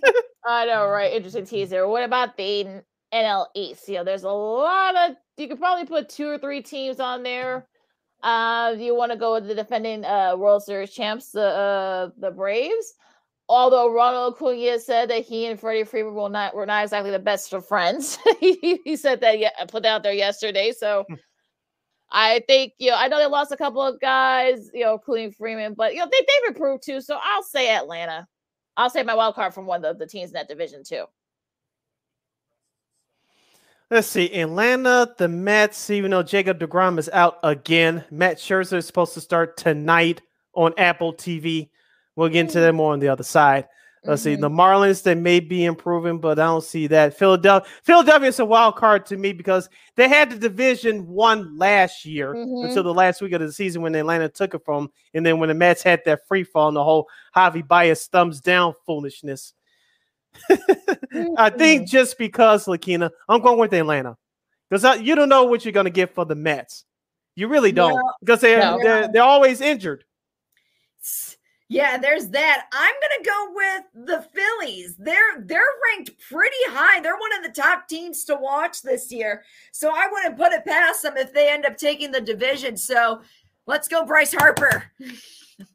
Yeah, they might be averaging about like 10 to 12 runs a game. That's probably what they're going to have to do, maybe. So, Kyle Schwarber's over there too now. Yeah. Yeah, so, yep, exactly. So uh, that should be interesting. Uh, going out west, you know, what should be, it could be a toss up here. You've got not one, not two, but three teams that could be, you know, vying for that division. The Dodgers, the Padres, of course, the Giants, you know, came out of nowhere last year. They were able to win the division.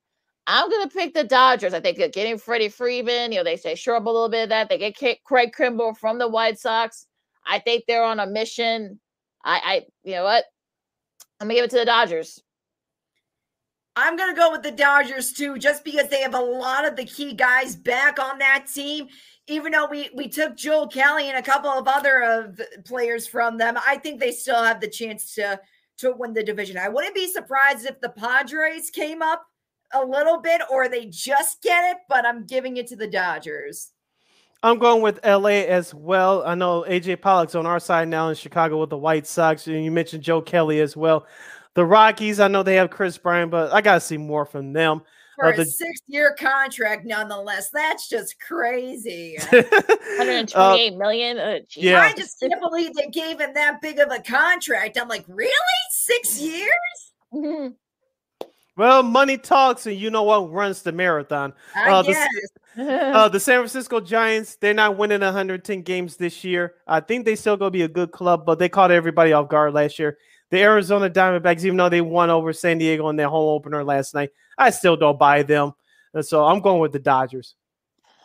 All right, my wild cards are the the Phillies. I think they, you know, after just missing the, you know, the the division, the Phillies. I'll say the Giants, and I'll say the Brewers. So I'll get, I got one for each. I cheat. I got one for each division for the wild Yes. card. Okay. I have the Brewers. That's my first one. I'm going to say the Padres. And then, oh, see, this is going to be. You know what, Atlanta? I they still have a solid roster, even though without Freddie Freeman, I, I think they still have a chance to at least get in the to the wild card with with a lot of their guys coming back. So why not? All right, my three wild card teams from the National League are the St. Louis Cardinals, the San Francisco Giants, and even though I just dogged this team out a couple minutes ago, just because, and I think they'll do enough because they're going to spend a whole lot of money this year, the New York Mets. Hmm. Okay. Okay. I can see that. We'll we'll see. I mean that they'll they Stranger spend a lot things of- have happened in baseball, so yeah yeah especially with the way the city the, the season's set up there are going to be some double headers you're going to have expanded rosters for the first couple months so absolutely and uh, those are our predictions folks please do not take them at face value but uh yeah well we'll get to the old the, the television uh, side of that because i got a lot to say about that one with you because i got some friends in iowa who are not very happy with the way things are set up right now with the blackouts Mhm. and stuff but we'll get to that in a second um, finishing up, you know, this segment here, since we got a couple more minutes left. Uh, you know, baseball wise, you know, Michael Conforto is still has he signed with anybody? I didn't see anything. No. You know, no, he's still oh well, I don't know what he's waiting on, but I, I- I guess. But uh what what's sort of like your sort of like your bold predictions for this season in baseball? Yeah, I I'm gonna hop off what you said, Lakina, and say the Cubs are going to be better than what a lot of people think. Like we think, oh, they don't have Kris Bryant, they don't have Anthony Rizzo back. I think they have the opportunity to at least go a little bit above 500. I'm not saying they're going to go into the playoffs or anything, but they're at least going to be better than what a lot of people think. Um, I think the White Sox, it's going to be I, I think they're going to have another good year. It's not going to be the same as last year. You know, it's it's never the same as the year before, right? They're going to have to work for it, um, but I, they should be able to to at least grab the division easily, and hopefully, hopefully, they won't play Houston in the first round again. they may play somebody better in, in the same yeah. thing could happen. You know, like, so you never know. Yeah. What about you, Sid? Any like bold predictions for this season? Uh, I think Vladimir Guerrero Jr. Uh, could be your front runner for AL MVP again. Like I said, he lost it last year because Shohei Ohtani of the Angels just had an outstanding season yeah. both on the mound and, and at the plate. So I think Vladimir Guerrero Jr. should be your AL MVP front runner. Uh, in the National League, uh, that's going to be interesting. Mookie Betts is, uh, could be a top mm-hmm. guy for the Los Angeles Dodgers. I would say Kris Bryant for for you, Christine, but I think the Rockies are going to be terrible. so I don't get. I, yeah, I agree. They're they're not going to be good, even with that huge contract. I mean, I think Kris Bryant is almost at the point where it's like, yeah, you know. Mm-hmm. he yeah. got he got his money, so look, he got his big payday. So yeah, that's yeah. Like like we said before a few minutes ago, let's see what Bryce Harper does with Kyle Schwarber. Uh, yep. You know, Citizens Bank Ballpark in Philly, that's a Cracker Jack box as well. You can knock out a lot of home runs. I would be surprised if Bryce Harper. That's my bold prediction. If Bryce Harper wins an MVP again, that that's going to be yeah, like yeah, that's very possible. That's yeah. my like my bold prediction, if you will. And I'll say maybe you know what Baltimore wins like you know sixty games. I I guess you know Maybe, maybe. they'll, they'll they'll maybe maybe I guess that's another one of my bold predictions. So we gotta take a quick break, folks. Yeah, yeah go ahead, Sid. I know you. Uh, just one. I know we run up against a break. Uh, Christine, one more question. The White Sox uh, starting rotation. We can safely count out Lance Lynn because he's going to miss the first two months of the season. We did not have a 20 game winner on the White Sox last year. Ah. Will we have a 20 game winner this year with the White Sox? Count out Lance Lynn because he's going to miss the first two months of the year. Are we going to have a 20 game winner? Uh, if if your answer is yes, who's that pitcher for the White Sox that can win 20 games? You know, I do, and I think I think Dylan Cease has that opportunity. Uh, he's been improving a lot. I've seen, I saw a video the other day of just him practicing, and even the pitching coach was just like, Yeah, like he he's turned it around for for the better, and he could be one of the top players too. I also think Lucas Giolito has another chance to get those 20 games for the White Sox. Yeah, he's on fire right now with four yeah. strikeouts as the White Sox lead three nothing uh, in the bottom of the fourth at see, Detroit. I told you it's just Detroit.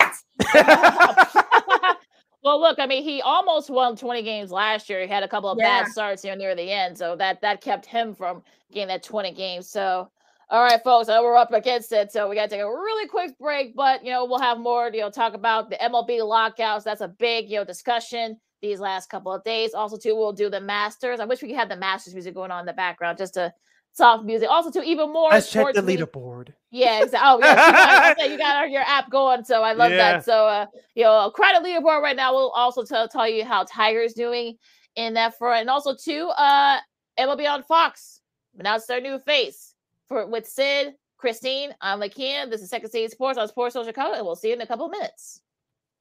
AutomotiveMap.com presents the Sports Flash on the Sports Zone Chicago. NBA Thursday, the Bulls dropped their second straight 126 109 the loss at New Orleans. The Bulls are 42 and 31 with the setback. Zach LaVine led the scoring for Chicago with 39 points. Coby White had 23. The Pelicans got 30 points from Devonte Graham, 25 from CJ McCollum, and a double double from Jonas Valanciunas. Up next for the Bulls, they'll try and snap the skid tomorrow night when they visit Cleveland. The Blackhawks put a two game winning streak on the line tomorrow when they visit the Vegas Golden Knights. Chicago with a 4 3 win at Los Angeles yesterday. Alex DeBrincat had the shootout winner. Collin Delia made 43 saves through overtime in just his second start of the season. Spring training Thursday, the Angels beat the Cubs 5 4. Today, it'll be the Cubs taking on the Rockies. The Giants beat the White Sox 9 6. Today, the Sox will face the Mariners. For lightning fast sports updates, download the Score app. It's free and one of the most popular sports apps in North America. I'm Chuck Sanders. That's the Sports Flash on the Sports Zone Chicago. Nobody protects you from mayhem like Allstate. I'm a speed bump. Did you hear what I said? I'm a speed bump. And if you have cut rate car insurance, the cost to reattach your muffler could really be a bump in the road. So switch to Allstate, save money, and be better protected from mayhem, like me. Based on coverage and limits selected, subject to terms, conditions, and availability. In most states, prices vary based on how you buy. Allstate Bar and Casualty Insurance Company and affiliates, Northbrook, Illinois. Have you wanted to speak a new language but thought it'd be too difficult or take too much time? Then try Babbel. In just 15 minutes a day, Babbel teaches you conversations that you will actually use. With 14 languages and lesson topics like travel, business, relationships, and more, you'll learn what matters most to you. Babbel. Language for life. Learn a new language with ease. Go to babbel.com to try for free. That's B A B B E L dot com.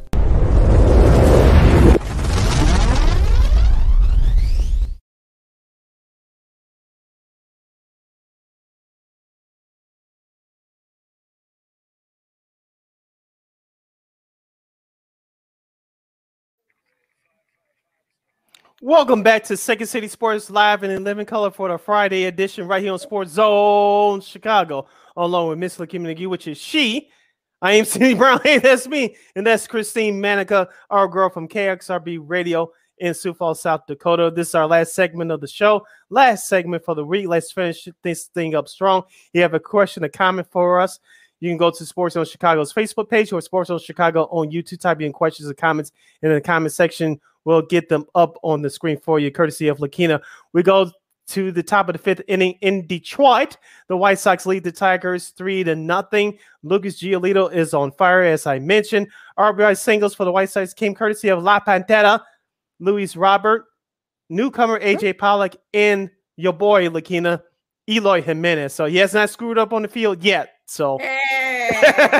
we know So Lakina I'll loves say, that's a plus. Little Yeah. victories. And also, uh, we go uh, top uh, top of the fifth inning with a man on in Yankee Stadium. The Red Sox and the Yankees are tied at three. That game was supposed to have been played yesterday, but due to rain, they are playing right now. Lakina, you had some thoughts about the new MLB TV deal with Apple TV Plus and Peacock. Yeah, some of the uh those games actually start, you know, tonight actually on Fridays, uh, Friday tonight. So, you know, there are a couple of games that are not going to be on regular television. So The the White Sox will be set up- involved next week. Yes, they will. So, uh, for all you White Sox fans, you know, guys, you know, you know, and, and Christine too. Uh, the Mets and the Nationals will be tonight. That'll be the game. That'll be on Apple TV Plus. So, unfortunately, the way it's set up is that also to uh, Houston and uh, the Angels, they're going to also be on Apple TV Plus. So, you know, you got a double header there on Apple TV Plus. So, if you got that, if you don't, you're kind of screwed because, unfortunately, even with the blackouts,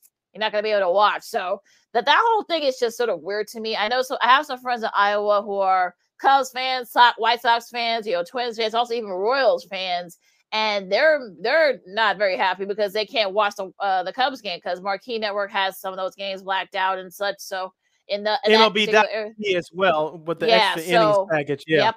Yep. So yeah, the way things are set up, this is not how and we've been talking about this for the last, you know, month, guys. And unfortunately, if you're trying to grow your sports and grow your product, this isn't the way to do it. Also with the Peacock pack package as well. And I believe the Sox gonna be involved in that in the next couple of weeks Mhm. too. So yeah, you know, They're the first game up on uh, at Boston, I believe, May the eighth. Yeah, so, So, that's the first game on Peacock. That's from NBC Sports. Yeah, and people in Chicago will not be able to watch that. So make sure again, make sure you Well, I will note that. Have So Xfinity. So Well, yeah, well, I think well, other other people who have other uh cable providers and you know streaming providers will not be able to watch it. So, Mhm. you know, all you cord cutters out there, you're you're kind of like you know rocking a hard place with some of this baseball stuff. So, I want to know what you guys think about all the, all this. Christine, And Well, I mean, it's great if you have like Apple TV and if you have Peacock. I have Peacock, but I have the free version of it. I don't I don't pay for it. So I I haven't heard anything about the the blackout situation, blacking out some of those games, but it's unfortunate because I, I get what they're trying to do. The MLB expand ways to to have people watch the game, but if not everybody has access to it, then what what are you gonna do? You know, and maybe this is a response to a week that they missed in the regular season to try to catch everybody up and fit as many games as possible. But yeah, I, I think I, their heart is in the right place, but a lot of people will not be happy. We talked about this before, Lakina. What do we always say? People want and need options. People want Mhm. and need options. And the way we consume our sports is just television shows in general. Uh, uh, it's not the same when we grew up. Uh, just watching it on TV, and, or you had to wait until the summer to catch the rerun. So those days are long gone, and they're not coming back. But as far as sports is concerned, uh, you, trying to make some games exclusive. I know the NFL is doing it coming up this upcoming season with Thursday night football, but uh, you make some things exclusive, it's going to be uh, it's going to make it very hard. I'm with you, Christine. I know those companies, the, their heart may be in the right place for them to go uh, uh, for those companies for for you to subscribe to their service. But if you're not offering them anything extra that that that will entice them to actually buy your service, people are not going to buy it. They're just not. Yeah. Right. Because let's be honest here, we talked about this before. I think Christine, you were in this, involved in this conversation early in the season. The NHL, we're glad that they're back on ESPN, but Mirror, there, uh, I know they have commitments to college basketball and the NBA, and we get it. But the majority of their games, especially during the hardcore times of the season, they're on Mhm. ESPN Plus.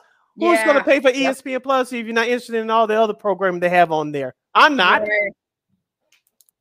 Yeah, it, it's crazy how all that is set up. So, but yeah, it's just a, an interesting uh, way how everything you know is, is shaped up. Because if you're trying to grow your fan base, you know, especially getting younger fans to watch your games, they might like it. You know, some you know younger fans may prefer you know the Apple TV Plus and you know Peacock Premium, but you know for old school folks, I mean, unless you got those streaming services or use somebody else's password, I'm just I'm not you know not, not, not, not, not putting that out there. Not like But, you're uh, promoting that or anything. Not that, pro- yeah, I was saying not that I'm promoting Right. or anything, but yeah, but uh, it's just like you know, it, like it, it's it's it's yeah, you're you're kind of out of luck in some cases. So I don't know. And also, too, the New York Yankees. We talked about this on our last show, Lakina, on Monday. Uh, the Yes Network is the flagship TV station for the New York Yankees, but the New York Yankees, for the second year in a row, will have uh, their game, some of their games on Amazon Prime. They had about five or six of them last year. This year, between twenty and twenty-five. Yep. So uh, all you Yankees fans, that might you know you might be out of luck. So unless you And that's a Amazon quarter of your schedule. yeah so you know i don't know it's, it's going to be interesting though how this how this goes but happier news on the tv side fox made, made it official joe davis will be the new voice of their national baseball coverage will also be doing the world series coverage on fox as well he's been doing the dodgers he'll still be doing that you know for you know he'll, he'll, he'll still be doing that folks for i, know that some Dodgers fans were wondering is he going to be doing? He's still going to do it, but yeah, he's going to be the new face for the main baseball coverage, working with John Smoltz. What do you guys think about that news? I think that's great. You know, I think it, it's time to introduce new faces into the game. I'm I'm sick of Joe Buck. I mean, no offense, he's great. Trust me, but um, I I think this is a good opportunity for for new people to step up. So good move on them. Also, too, it gives more uh, opportunity to our hometown guy, Lakina. Hope we can get him on this Mhm. program down the road. Uh, Adam Amin, he did a few games for Fox uh, last year in terms of the baseball side, and he did the, you know, he did the White Sox uh, uh, Astro series for FS1, and so uh, for the quote unquote second uh, voice of baseball, it will opens the door for him some more. So look for Adam Amin, the Bulls TV announcer, to do possibly more Sox games on on Fox this year. The, White Sox are on Fox at least, I think, three, five games this year at least. Yeah, yeah. So Very interesting though too. So yeah, so congrats to you know to Joe, and uh, yeah, I'm sure he's going to do a great job on the national side. You listen to Second City Sports on Sports Zone Chicago, along with Sydney Brown and KXRB's Christine Manica. I'm Lakina McGee.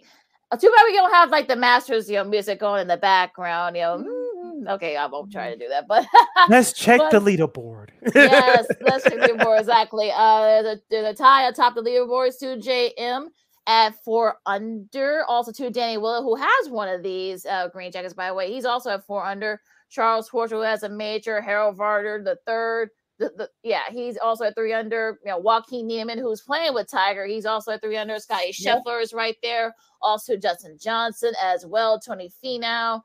Um, trying to find uh uh Tiger. Tiger's high for 25th. Those Tiger, yeah, Tiger is one over. He's one over par right now. Oh no, uh, yeah. So and you know he looked pretty good, but the fact that he got the rest, but the conditions are a little bit better. I know there was some rain, there were a lot of rain that fell uh throughout the most of last weekend to early Right. this weekend. Also, too, is it won't be an issue. You know, it's going to be nice and dry. So, what do you think about Tiger's chances, Christine? I think it's amazing that he was able to do this and come back. Look, for him, I, I don't think it's for him to win the Masters. I don't. I think the point of him being there this weekend is to show that he can come back, that he's back. You know, it, mm-hmm. it's 17 months that he didn't play golf in any major tournaments, over 500 days. That's a long time. Mm-hmm. So the fact that by the end of day one he was one under par after you know recovering and having that gruesome injury, he could have not have been playing ever again.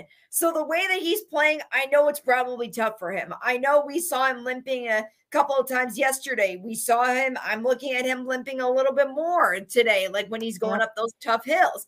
Um, but I, I think it shows that he's really pushing himself and he really wanted to get to this point. So the fact that he's even there and potentially going to make it make the cut, um, it, it's amazing. I, I really got to give props to him. How can how can you not respect something like that? Yeah, you just took the words right out of my mouth, Christine. Whether you love Tiger or hate him, the uh, the game of golf still needs him. And we talked about this before, Lakina. Who's going to be that new face for golf when Yeah. Tiger uh, decides to uh, hang them up and he, he's not winning uh, um, big major tournaments anymore? So uh, it- it- people talk about uh, Fowler and Phil Mickelson. You know, he's over the hill too. And so, who's the new guys coming up? Because let's be honest here, I, I, don't, I don't know if Tiger's going to make it out of today, but let's just say if he did, I'll be honest, yours truly is going to be watching tomorrow. And we always know that if Tiger's involved on, on a Sunday, people are going to watch. I don't think that part is going to happen this year. But like you said, Christine, just for Tiger showing the perseverance and getting back on that course and doing what he does, that's a bigger statement in itself. Would we like to see him uh, win the whole thing like he did a few years ago, holding his young son in his arms? Yes, but you know him just being there is a big statement within itself. Yeah, and you know his upper body strength is crazy. Have you seen the Mhm. pictures Yeah. of him? When I saw him yesterday, I'm like, whoa! I'm like, he he really worked out for sure. He never he you can tell he never missed a day at the gym. That's for sure. But going back to what you said, Sid, about players that could potentially be a new face for Tiger, um, they're talking a lot about Cam Smith, Cameron Smith. Yeah. Uh, like a lot and you know he's a he's the aussie guy and i think he definitely has has that potential for sure to, to be one of the top players Yeah, and also too, you know, he actually did pretty well at the players. He fin- He finished right there in the top, you know, top five. So you know, you want to know what's crazy he started with a double bogey right Yes. and then yep. he somehow ended up getting eight under being the top then six under and then he finished with a double bogey so it's like okay well you might as well start how you finished right Right. Yeah, say he's the epitome of that. So that should be interesting too. Uh, Dustin Johnson, you know, he has one of these, so he might, you know, he might have something to say. You know, that that course is sort of set up for him as well. Scotty of an off day today so Yeah, far, but i think he'll bounce back yeah, Scotty Scheffler, who's you know the hottest guy on tour right now. So yeah, you know, Collin Morikawa trying to make a run. Uh, I'm trying to figure where's Rory. I know this is the one. Oh, uh, he's man- down at the bottom. He Oh. down there. Oh yeah. gosh. Okay. Oh no. Okay. I've been. I, I can let me let me check the leaderboard for you right now, just Yeah. just to give me an idea where he's at. All right. Okay. Yeah, Breaking news. He- so he is right now today. He's two over par, top thirty-seven, and right now the projected cut.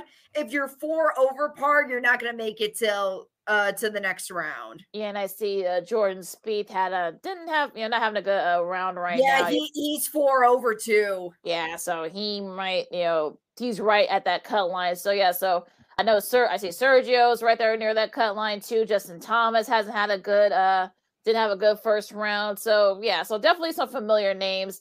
And we'll see if Tiger can make it, you know, through the cut this weekend. So, but look, Masters, you know, this week, Masters is one of the best weekends in sports, and you know, Oh, go, go, go, go, go, go, go. Oh, he almost got birdie. Oh gosh.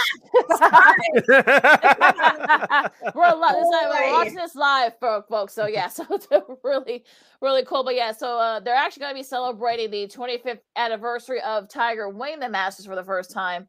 You know, in the the Masters Remembers segment, you know, they do that every year. CBS does. So make sure to check that out before the final round of the Masters. 25 years since you know that you know great run by Tiger happened in '97. So oh boy, Ugh, it's We're getting old, Lakina. I know, I know. we were in high school. I know. Ooh, ooh, boy, weird times. All right. Uh, okay, Sid. So I know you got some a couple other like other sports media nuggets that you want to uh, flesh out for us. Now we got a few minutes left. Oh yeah, so speaking of women in sports, Christine, I know you you'll love this as well. We talked about the Mets in the Washington Nationals. Tonight's game will be on Apple TV Plus. Uh, it's an exclusive national broadcast will feature uh, play-by-play voice of Miss Melanie Newman.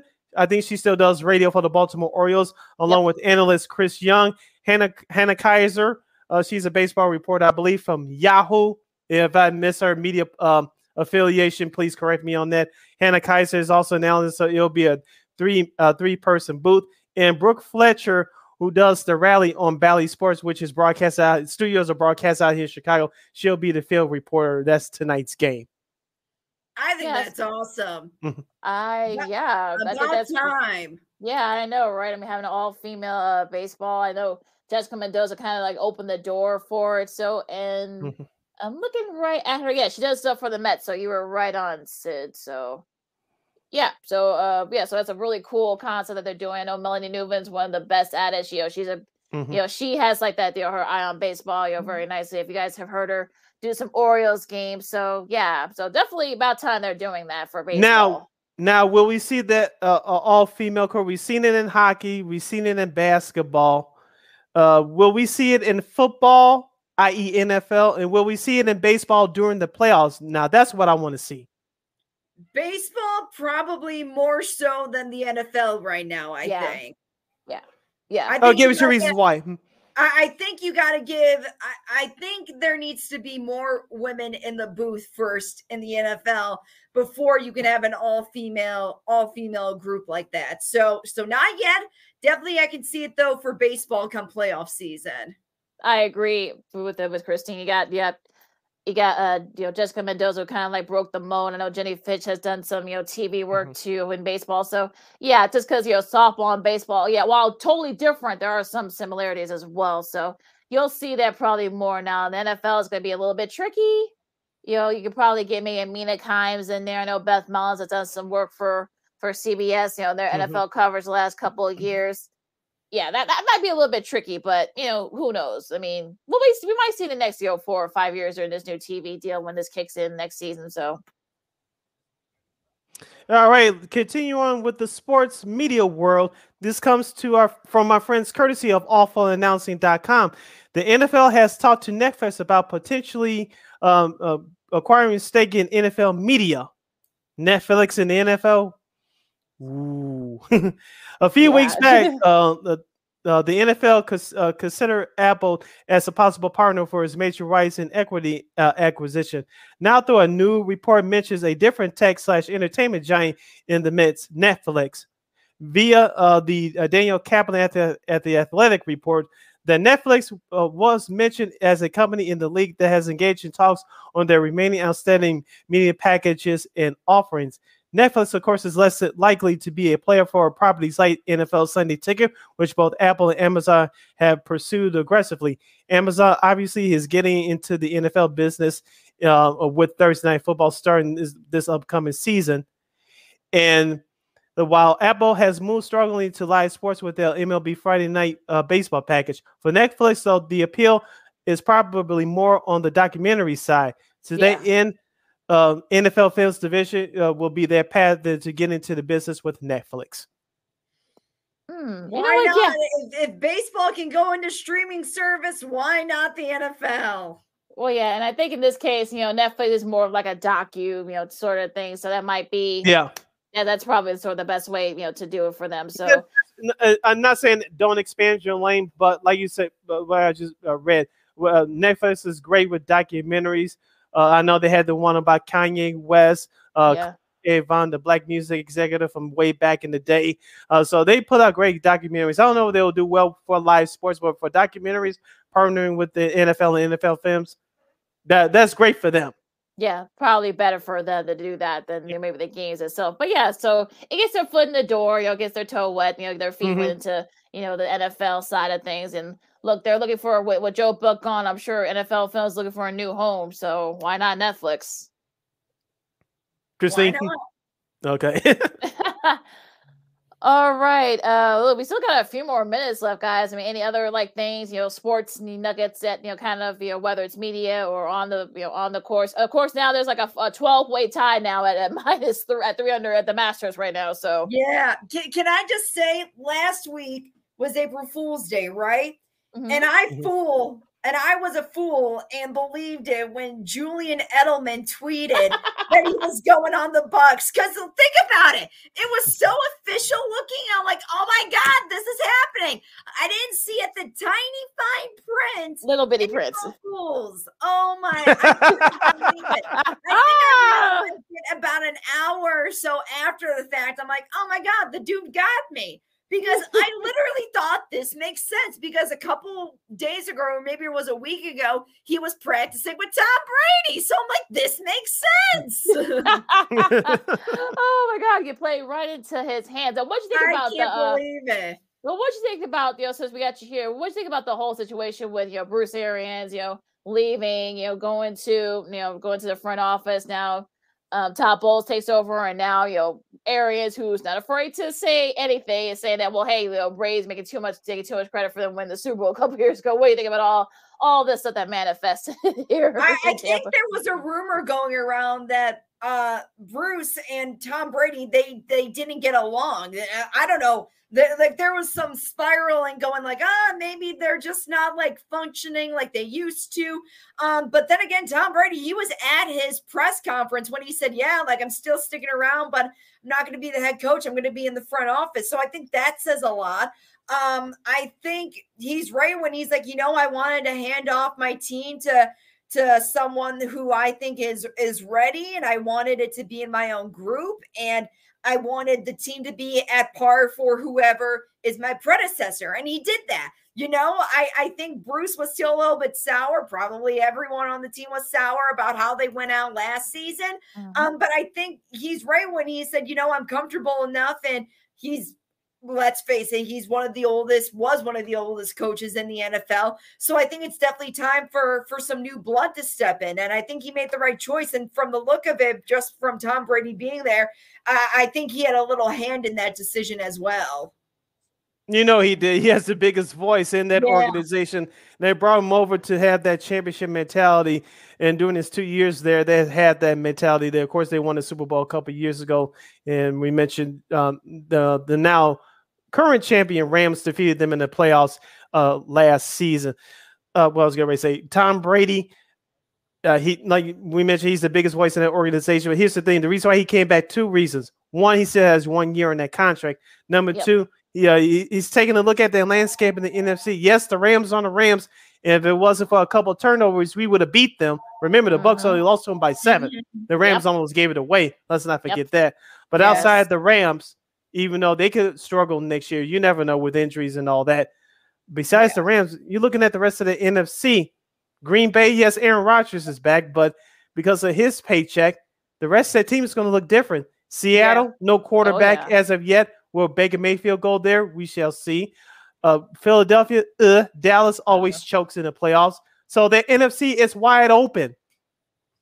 Yeah, I agree. And plus, I think that Tom Brady, he never really it's what what we talked about when he first announced his retirement. He didn't really have an announcement.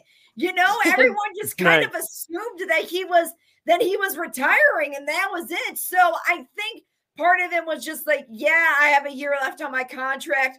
I think I'm sick and tired of Gisele giving me a honey to do list type thing. I'm kidding by that. Um, but um, I I think he didn't leave on his own terms. I think the world just kind of assumed that he was finished. And just from the from the ending of, of last season, I knew I'm like, yeah, he's not gonna go out like this. Like he's got to do something bigger, you know.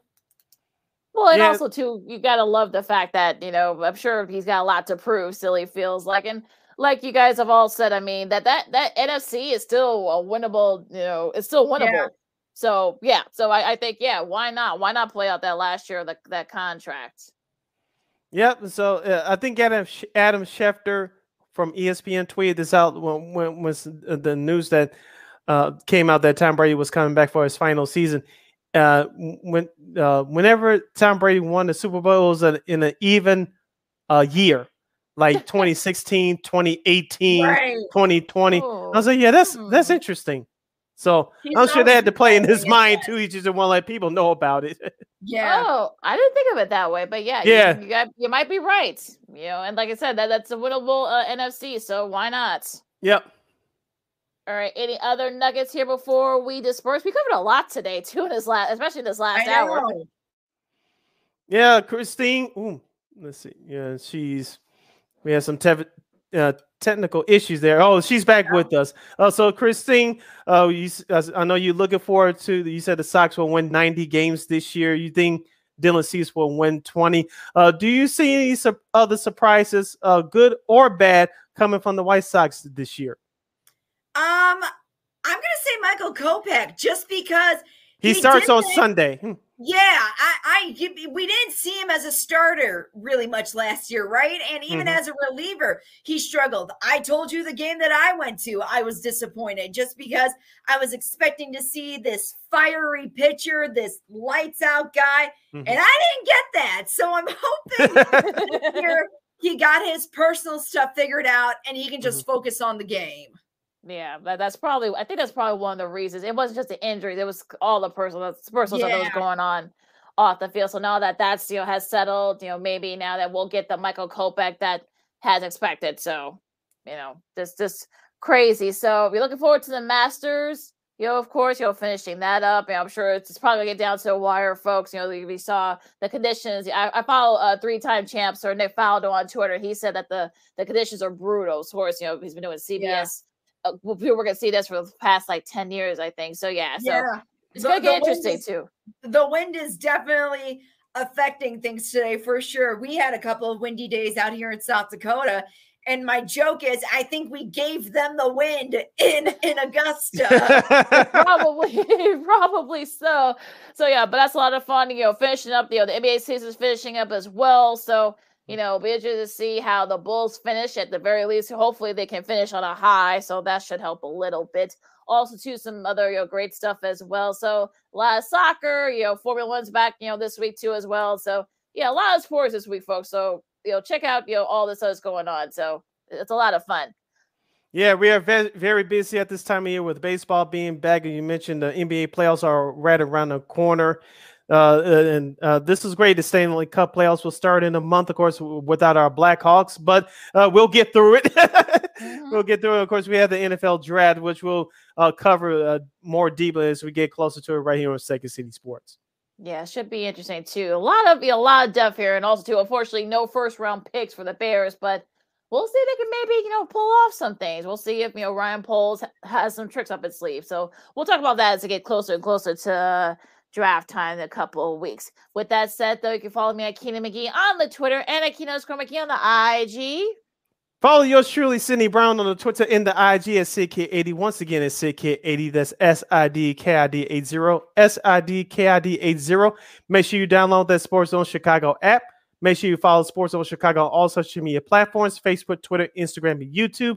And you can catch uh, Second City Sports, the podcast, at WARR on Anchor. You can subscribe to WARR on Anchor. On, we are available on all podcast platforms, including the iHeartRadio app. And make sure you follow WARR Media at WARR Media on Facebook, Twitter, Instagram, and YouTube. And thank you very much in advance for your support. Like, share, subscribe, and tell your friends. Christine, where can people find you on the social media streets? and they can find me on Twitter at cmanica underscore KXRB. Right, right down there. Here. There we go. All right, great stuff. Make sure you catch Second City Sports every Monday, every Friday from noon to 2 p.m. Central Standard Time, live right here on Sports Zone Chicago. One more again, as Christine and the kids would say. Catch Second City Sports every Monday, every Friday from noon to 2 p.m. Central Standard Time, live and in living color, exclusively right here on Sports Zone Chicago. All right, so folks, enjoy all the sports out there. Stay warm out there, everybody. If you're not gonna get vaccinated, wear a mask, wash your hands, and be good to each other. This has been Second City Sports on Sports Zone Chicago. For Sid and Christine, I'm Lakina, and we'll see you next week. We'd like to thank Titus Williams from WVON and Christine Manica for joining us today on the program. Till Monday, go Sox! Holla!